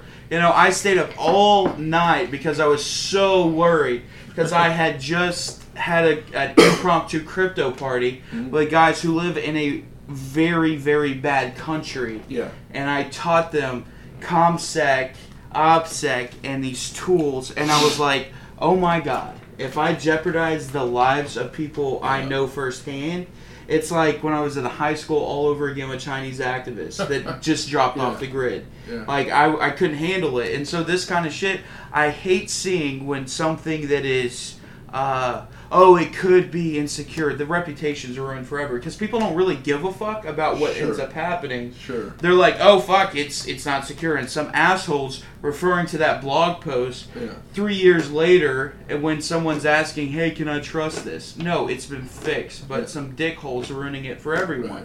And I don't want to be the guy who's enabling that dickhole because I don't like dickholes. That's fair. Um, a lot of that also has to do with the project itself. So Tor and Tails in particular, they're very good about saying, "Hey, here are worries that we have in Right. Oh, that yeah. we're doing." They're very open about it. Here's the tags. If you know about it, let us know. And it's about the constant iteration. I think people that use it, at least to some certain extent, know that. So Yeah. obviously, if if they're not getting back to you very quickly Well- and they don't have the space, maybe that's an issue with them. If you're doing stuff like that, you need to understand all your attack vectors. I mean, Well, yeah. Yeah. So oh, absolutely. Yeah, like, But I mean, that's the the thing, point though. that Tor makes is that they they know they have Yeah. attack vectors, and you just have to mitigate them or Well, they, they know they have nation state attack. Yeah. Yeah. Right, but but you have to take In into account. you have software, to- though, Yeah. you have to know there's some attack. If you don't think there is, then you're not using it correctly. You're not having the right. Idea. But you have to understand, we understand that, but people who are given this stuff from SneakerNet and, and countries where they can't even go and trust that they're getting the right website to download the stuff, Sure. that it could have a payload attached, right? Like these people are they get some you know word oh you use tor browser and you'll be able to access the internet without any kind of censorship right?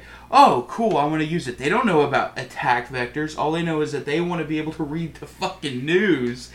And then you have um, you know uh, these whole OPSEC concerns that people don't even think about. And that's my concern is when i'm sitting there teaching people this stuff Yeah. who are going to be in those environments i have to explain this to them and they don't even think about that because they're not technical.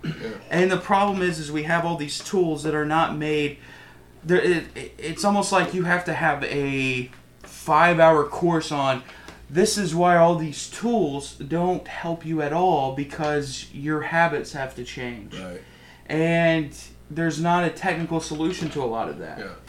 But when we throw Tor browser out there and people are using it, they don't understand the attack vector. And if they could read it, it'll be in English, which they don't properly understand because they don't even speak English. Right.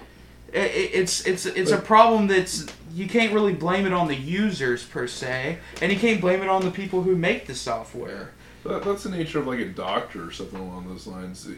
At some point, you got to step up and you got to try to fix the situation, and, and, and you you do it methodically and with a lot of care and a lot of thought, right? But if if you don't step up, and you might lose people. And I'm not saying that lightly at all, but who else is going to do it? Oh, I get that, but I mean, if you're at look at the Arab Spring, right? Like that was a huge revolution. Sure.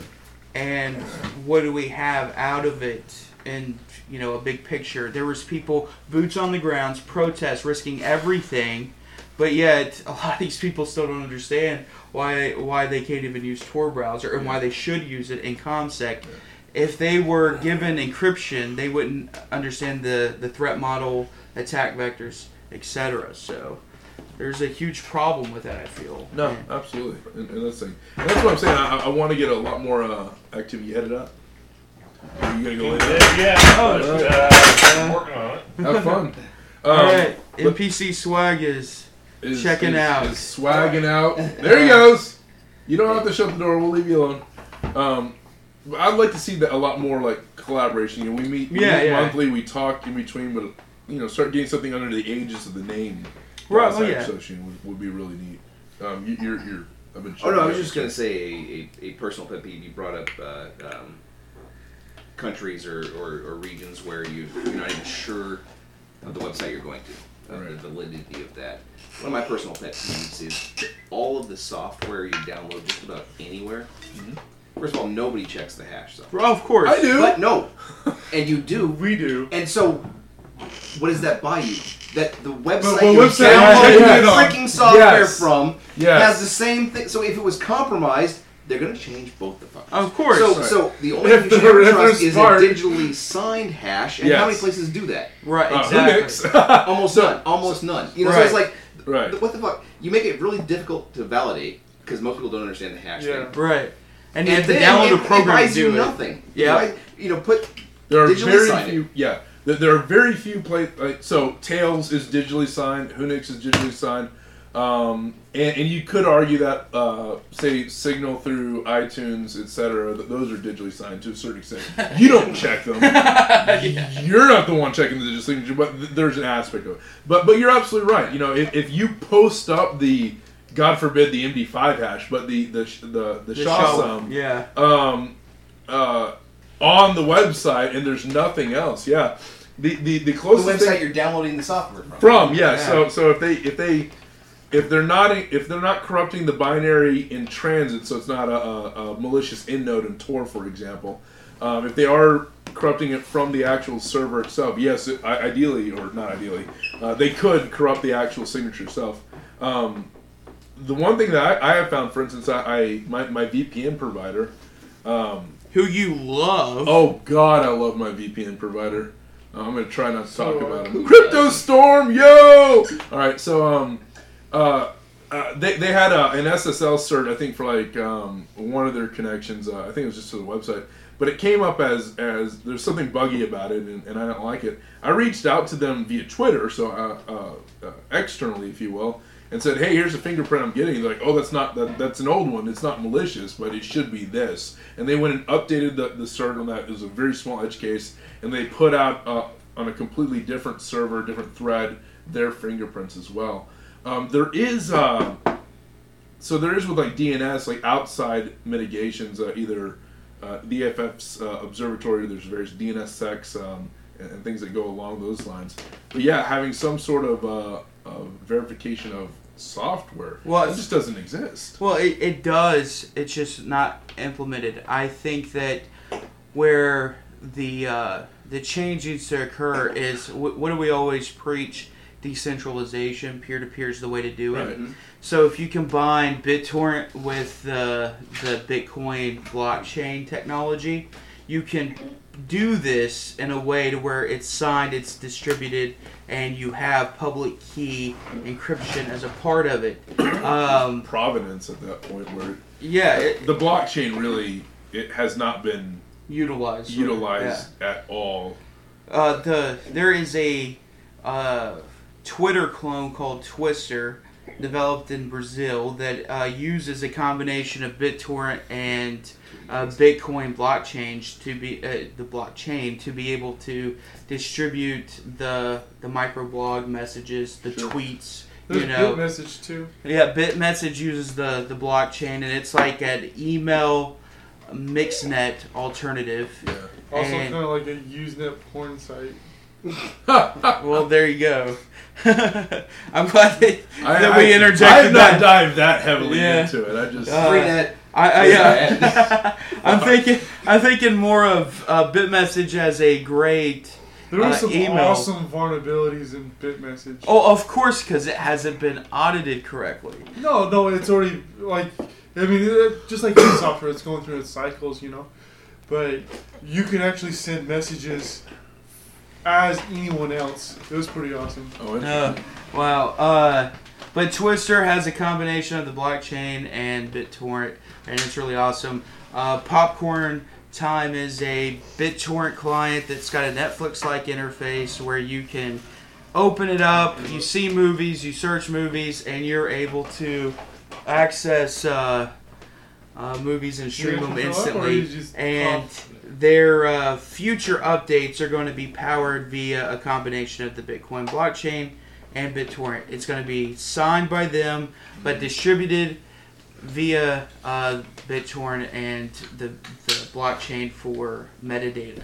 Nice. That is an awesome idea. That is the future of Love to doing see it implemented, yeah. yeah, because the beautiful thing is, as long as you have a binary that's like three years old, you open it up and you're able to update it via the peer-to-peer technology. Yeah. Yeah.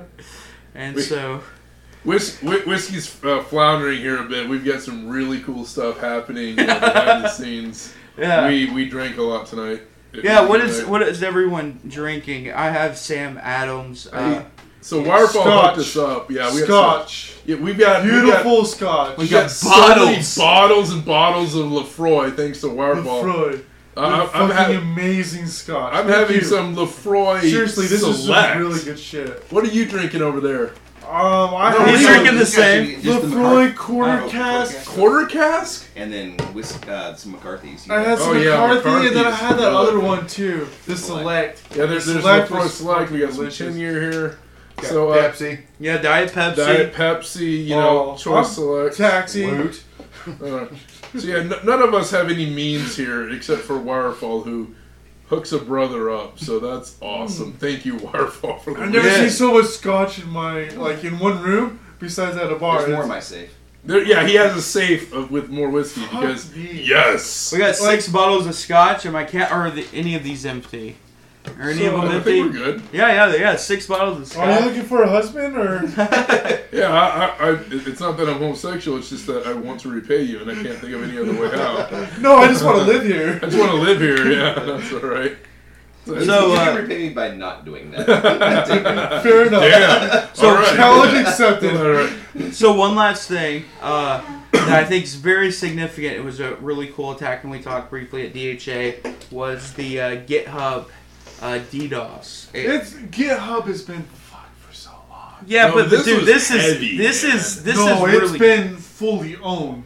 Well, Okay, we oh, a long time. cool Own story, is bro. From no, this was like heavy denial service. yeah, So- dude. This is The, this. denial service. I, no, they were completely owned. Just, just, just. Who Oh, cares I'll about I'll the just let it go. ownage? We're talking go. about the Yeah. relevant thing that we're Yeah, talking okay, about yeah. here, which is the Denial denial of service. service is so awesome. Yeah. Oh, okay. This thank you, one- No, no, no. The, the, This okay, one's look, impressive. This one's Yeah. Look. Yes, it it's silly object. This was like heavy. This is denial. yeah. I mean, this is a, a a border router the person who set up the denial of service. That that's hacking, right? Yeah. I'm sorry. That was legit. That, yeah, th- this was uh, just normal normal people who are accessing Baidu, which is the Google of China, essentially. Uh, if you think of uh, Google as providing a lot of services here in the U.S. and well, other places in the world, Baidu is the equivalent in China. They they run uh, the Twitter equivalent there. I've been banned multiple times Yes. from that uh, Search website. Tiananmen Square in Chinese within Baidu, and you see nothing. Yeah, you see beautiful pictures. You don't see Tank Man, anything like that. It is a uh, China-friendly search engine. It's Wow. the biggest, and uh, when visitors went to this site, and take note that China is uh, very well connected online. There are a lot of people in China who access the internet. Uh, so, uh, yeah, when you visited this site, you were also visiting via JavaScript code that was injected into your traffic uh, two particular repositories on GitHub. Uh, one was the Chinese New York Times, and the other one was uh, the repo for Greatfire, which uh, is a project that catalogs all of the sites that the Great Firewall of China censors. So Uh, this was a, a, probably a state actor. This was pro-China. this was very much pro China to where you would think that it was the Chinese government themselves, or at least a sympathizer, uh, much like the U.S.'s jester. Uh, I, I mean, it could be someone like that. Although or this it could person. just be someone anti-Chinese trying to play the whole thing. But man, I- I couldn't imagine- But, but what would be the fallout for that? Yeah, if I were Popularity. doing. Yeah, but if I were doing saying that. China, like you just put the China focus right wasn't back them. onto China, saying, "Oh, China's evil," kind of thing. China, yeah, but China's always evil, depending on. Yeah, but China may have said it wasn't them. But Of course not. of They course, do that. You know, North Korea said it wasn't them with the Sony Pictures hacking, It and the FBI said it was them. So we have to believe them on Yeah. that. Uh, no, but IP equals ID. yeah, this this attack was really clever, and there was a Chinese uh, uh, re- security researcher who wrote a blog post that really detailed it nice and explained it because he just saw this as like, holy hell, what's going on, and he dug into it. But yeah, I mean that that's a pretty big attack, and what happened was GitHub kind of had to admit they'd fix it, and then the attack vector would change, and they kept playing a cat and mouse game, and it, it still continues. You cannot even reach those repositories as of like ten minutes ago when I looked. That's so, uh, whoever is behind this really hates the New York Times and hates Great Fire. So, so the, are they changing? So it started off as Baidu, and then it's just from a different popular domain. I mean, Yeah, it- how is it- GitHub it's- combating this? Well, GitHub hasn't disclosed in great detail. Sure. That this is something that people who are either using Chinese VPNs or in China have posted about, as far as what I've been able to read about it. Sure. And uh, it, it- what's funny was if you go to the GitHub page at, at various points, and according to Kyle, it was uh, the whole site at some point, it would just have JavaScript code that if you were one of the affected users, it would have a pop-up alert that said that malicious JavaScript was being used. Uh, like any end user would know what that means, Yeah. but uh, okay, I would like to search for ramen noodle Was recipes. was was, was uh, Well, if you're on GitHub, Kyle. You probably know what JavaScript is. No, no, no, no. These No, are people who are are going to like Google, Oh. and they're and, and the JavaScript code is making them o- open up. It's basically DDoSing them. They don't Yeah. have the the resources to handle that type of traffic. was it was it Kyle that was talking about the volume that like GitHub can Yes. routinely do like six gig that Yeah. they don't even notice that. Yeah. right. This was in the This was hundreds of gigs. Right. Yeah. I mean, think about it. Like, imagine if Google redirected all their traffic to any website, they would be down instantly. Cloudflare would not handle any of that. I promise you. Yeah. They wouldn't be able to scale. But that's exactly what happened. Yeah. So that's nuts. I mean- and, and think from the population of China. Yeah, you know? yeah. And Baidu is like the Google Yahoo Bing. You know, that's Yeah. their search engine. That's their one. I I wouldn't say it's state sponsored because It is state sponsored. Well, yeah, but you know, China has this capitalist communist hybrid, so it, it's very both. Much, it very much follows the rules and regulations. Exactly. State authorized. Yeah, No, it, it's not. I- It's not run by the state technically. It's I a don't- capitalist in, uh, endeavor What? that is sponsored uh, do you by call the state. Google state sponsored? yeah, we're in a corporate oligarchy. Oh, okay. I, I, and thus No, no, begins the rant. is. Yeah, no, yeah. I won't. I won't. I. No, no, No, but, but, but these there are are they're, different they're quite a into all bit. of- they're definitely backdoors into many of our I- organizations. Sure. So they would be state. I would say with ours Co-op? Cooperative, yeah, but but I- I'm saying in China it's a lot closer than that. Right, yeah, of course. But, what I'm saying is, is this okay, is but a private this company. Is that you're yeah. Neither here nor there. there Right. There's an element in it. Uh, we can use whatever language you are, but yes, you're absolutely right. It- It's state authorized. We'll go with that. Yeah, and, and I would say that this is uh, if if it ends up, which I mean, I can't imagine that China would really care so much to take down the GitHub repos.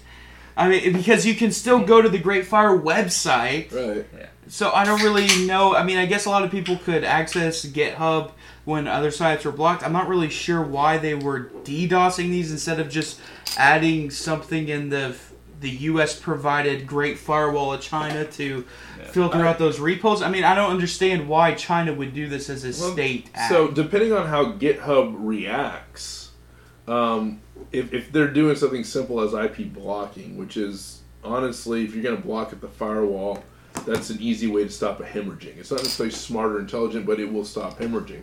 And so if you if you're getting all of this traffic from the the uh, the CIDR range of um, of Baidu, they're just going to block it straight from the firewall and then deal with it afterwards, bringing from from somewhere else. And and what does that mean? It means that anybody. It might be that what they're trying to do is have GitHub block all access from Chinese uh, IPs, so that True. any developer, so they can do their own filtering. That's fine, but their own people won't be able to access these different aspects, and it's it's having the target block it for you. Right, yeah, that makes a lot of sense too. Uh, that's actually great insight. So, I tip my fedora to you. Indubitably, sir, indubitably. Can a firewall even drop that much traffic? Yeah, back? yeah, yeah. I mean, Yeah. think about it though. The, the, that's a I don't think lot of info coming in. I don't. And we're talking It would- above it layer would one. Crash the firewall. Yeah. Depending on the firewall, but I would think it would crash it just even just like, doing that many denies. I mean, And and- if you're if you are if you have you properly set up, you're logging denies. Yeah. logging deny. yeah, Well, you can log Some denies, log, log denies, log, log drops, uh, or you know just ignore it or what have you. I mean, GitHub is robust, right? And so if if they're not robust enough to handle the traffic, I imagine, and generally speaking, your firewall is even that much more. So I mean, it's an IP table at that point. I, imagine if uh, Twitter, if this was done to Twitter, what it would do to any website. Yeah. I mean, if it did it to Yahoo, I bet Yahoo would That's what I suffer. don't get. Is like it definitely wasn't money because you could have made a lot more money putting JavaScript in to take down certain sites. Right. You know, like It, it, there's it- a lot of sites out there where you can get a bank taken right. down. So so I mean, look some at look at who they banks, so- targeted, which Yeah. is information software specifically. Information Whoa, whoa. software against. Um, you just brought in a, a Minecraft. 8-bit Minecraft. Uh, Mi- Minecraft Axe has joined Bubbles uh, in this discussion. So Awesome. Uh, Dibs and taken. But but but that's exactly. I mean, take a look at the target and who would benefit for those targets going down. The target very specifically are code repositories for information against the Chinese government. I mean, it, it's a it's a one to one connection at that point. But is it the, the double thing, or is it actually like that? I, I found honestly that yeah, this whole like layer upon layer, the meta kind of stuff that occasionally happens, but not at this level. It's it's what just be direct about it. Are you jerking off with the Minecraft No, you axe? gotta do the little- But the uh, a gavel is that what you're doing? No. We need this to be a Minecraft? webcast. Why is Yeah, this fucking play audio only? Yeah. I mean, this is some entertaining shit. We got people throwing up. We got a Minecraft axe. We got Tinker. Yeah. well, cheers and fuck you in it. well, I, I don't know. I just I think that this is an interesting attack. I mean, I don't think Yeah, there's yeah. been a, a denial of service attack on that scale. I don't know of any. Yeah. Consequently, Lizard did- Squad can't even compare No. to this. Lizard yo. Squad? I love Lizard Squad. Well, what's funny They're is I like don't. so awesome. I I would love just to ride on a Komodo and just. I don't know if y'all have seen Digital Attack Map today, but it was they're, they're not only supposed to, to follow. It, it was quiet. Like they're just and what's crazy is so so if you throw up like Kaspersky's map or Fire map or any one of these malware based uh, uh, cyber threat now that you throw up for sea level, that's just beautiful dashboards. People come in, what does that mean? Absolutely nothing, but it looks pretty. Yeah. Um, what's- IP Viking. IP Viking, man, my, my shit can't handle IP Viking, man. It just it, it, it fills the memory and it crashes. Um, but uh, what you'll find is is and I, it's, it's really awesome. If if Digital Attack Map is going ape shit, you got like the Christmas Day just oh you know flood of God. The Kaspersky map and the Fire maps are really quiet. Yeah.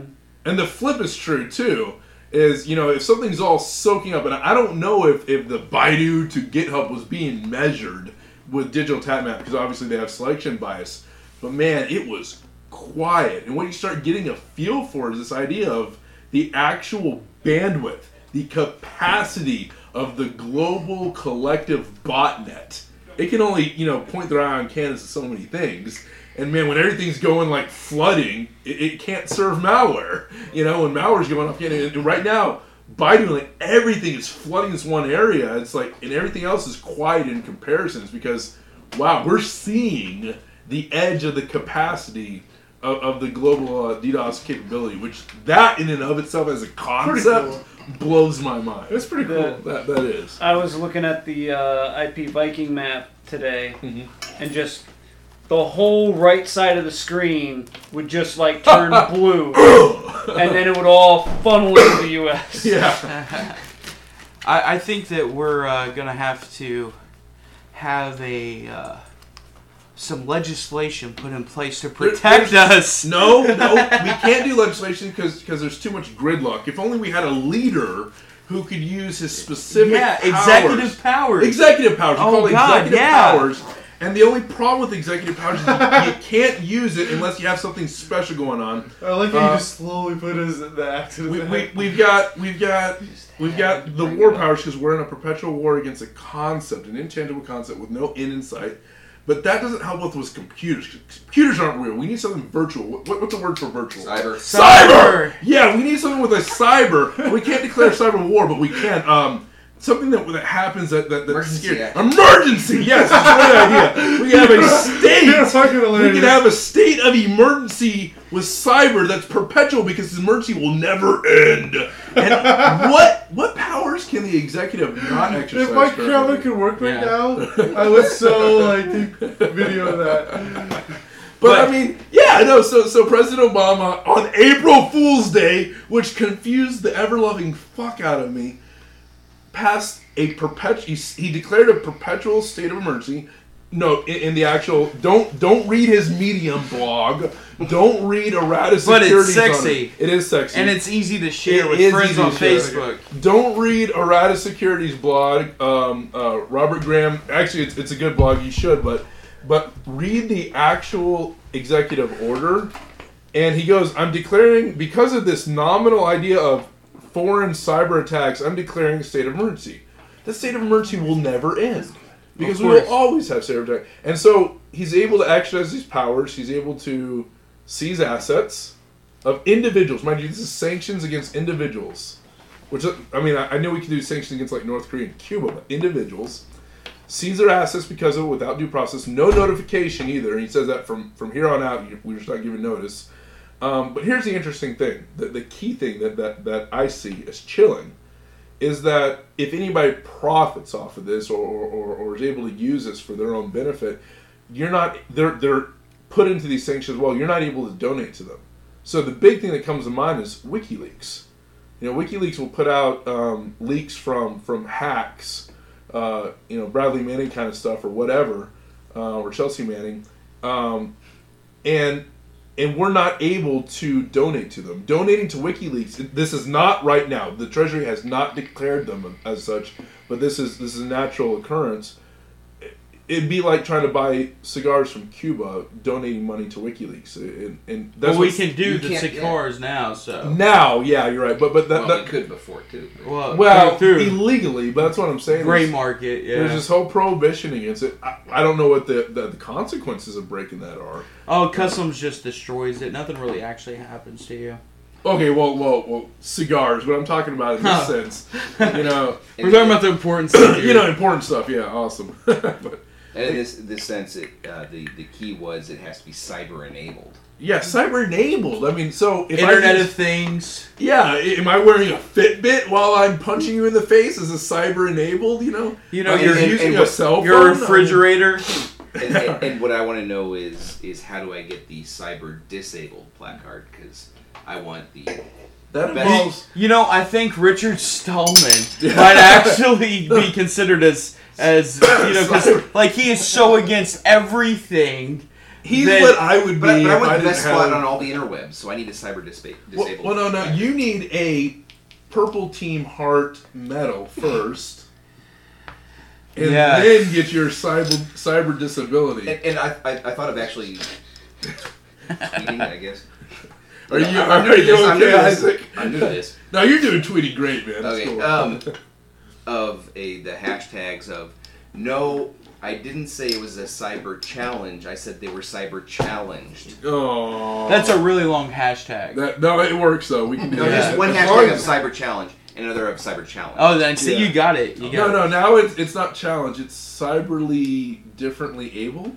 No, no, it's just uh, Hashtag. you know, I'm not going to be politically correct, so Yeah. I'll just stop. You're a jerk. Yeah, That's all right. Hashtag old. Old. yeah. Hashtag lols. But Anyways, man, yeah, uh, cyber enabled. That's so generic. I hate, Cyber-enabled. I hate how they can just like, huh? How can we make this apply to anything we want Well, it that's to? the whole point. Yeah. Like, God damn it. But no, no, that, that's my that's my big thing is like I cannot think of any edge case of any special power the executive hold under special circumstances that is not currently held for perpetuity.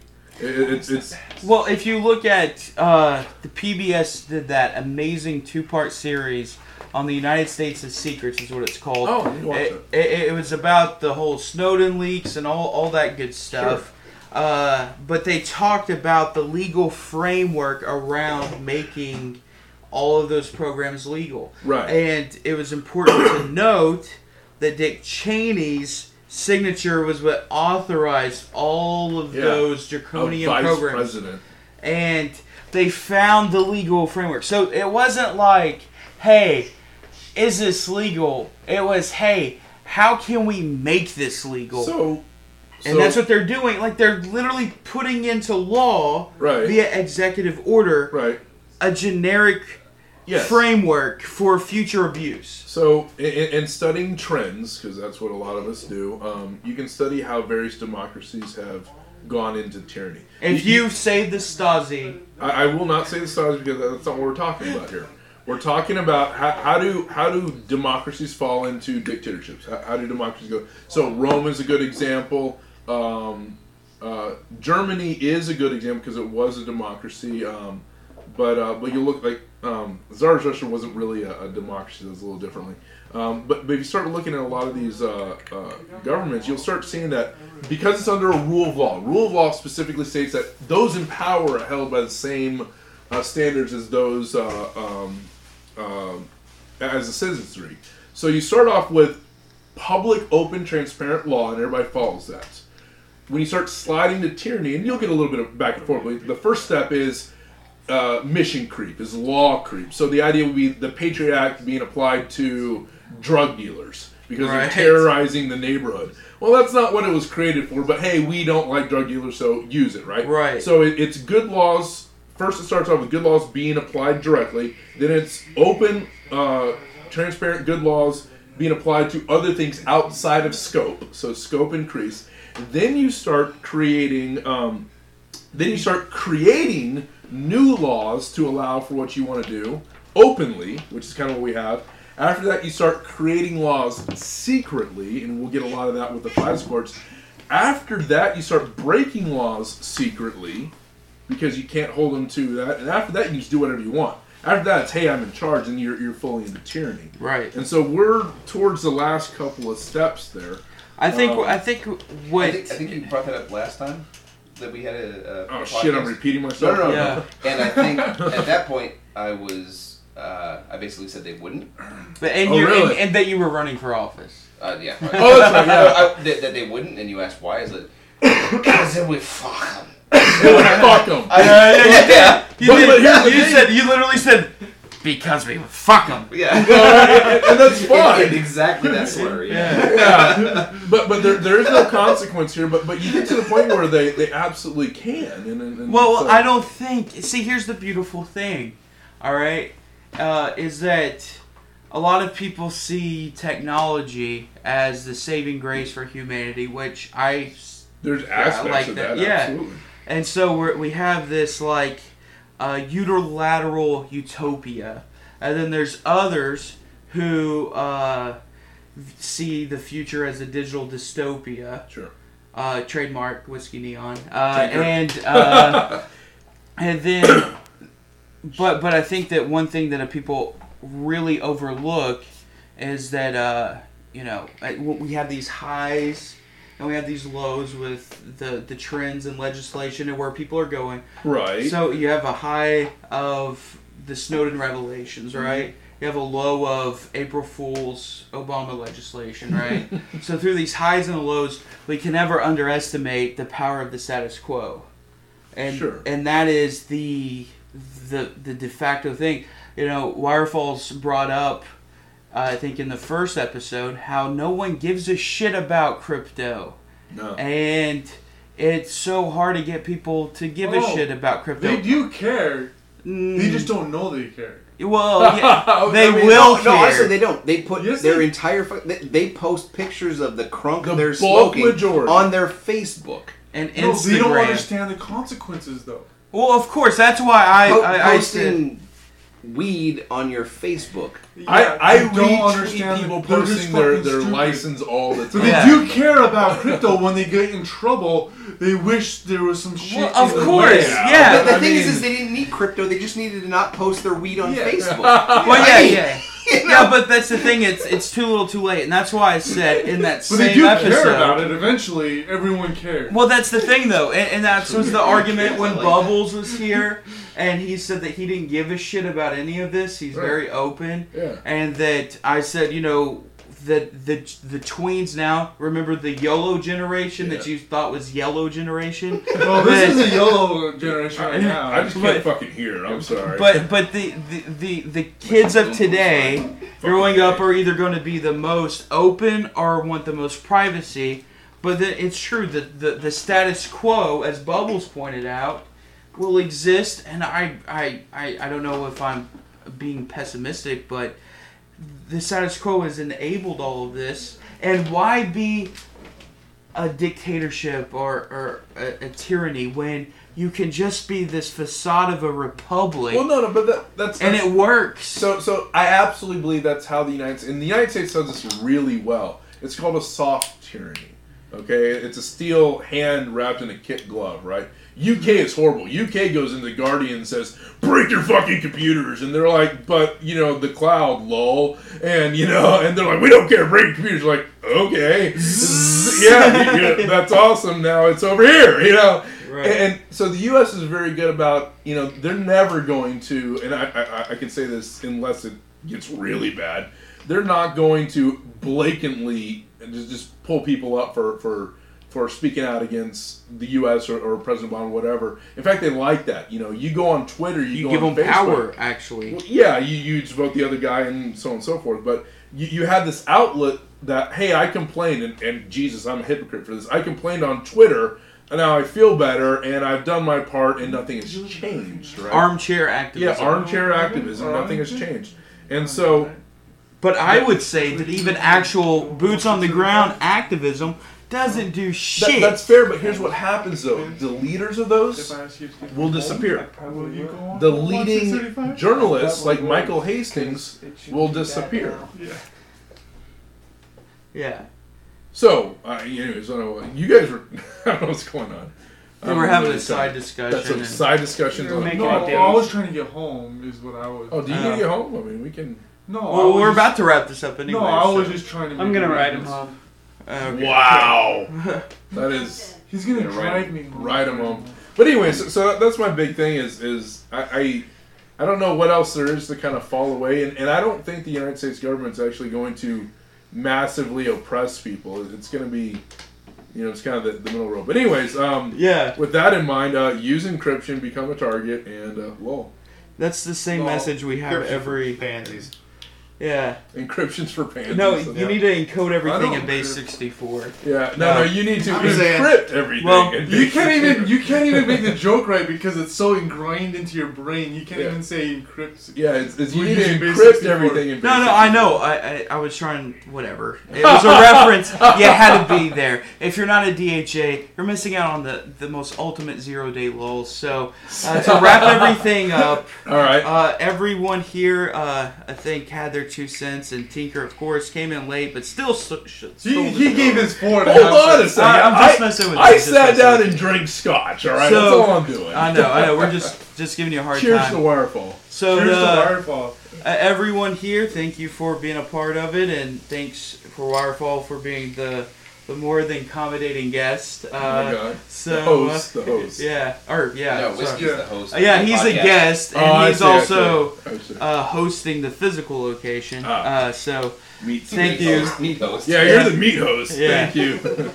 Uh, so yeah, for everyone listening, uh, thank you, and uh, come out to DHA. Follow us on Twitter at at Dallas Hackers, and uh, DallasHackersAssociation.com is the domain, and search on Meetup.com for Dallas Hackers Association RSVP, and invite all the skids, feds, and pro elite hacksaws to come out next month at the Tavern on Main Street in Richardson, Texas, to uh, join us and get your hacks on. So, And thank you all. And if you're 21, let us know, and we'll adopt you for the night.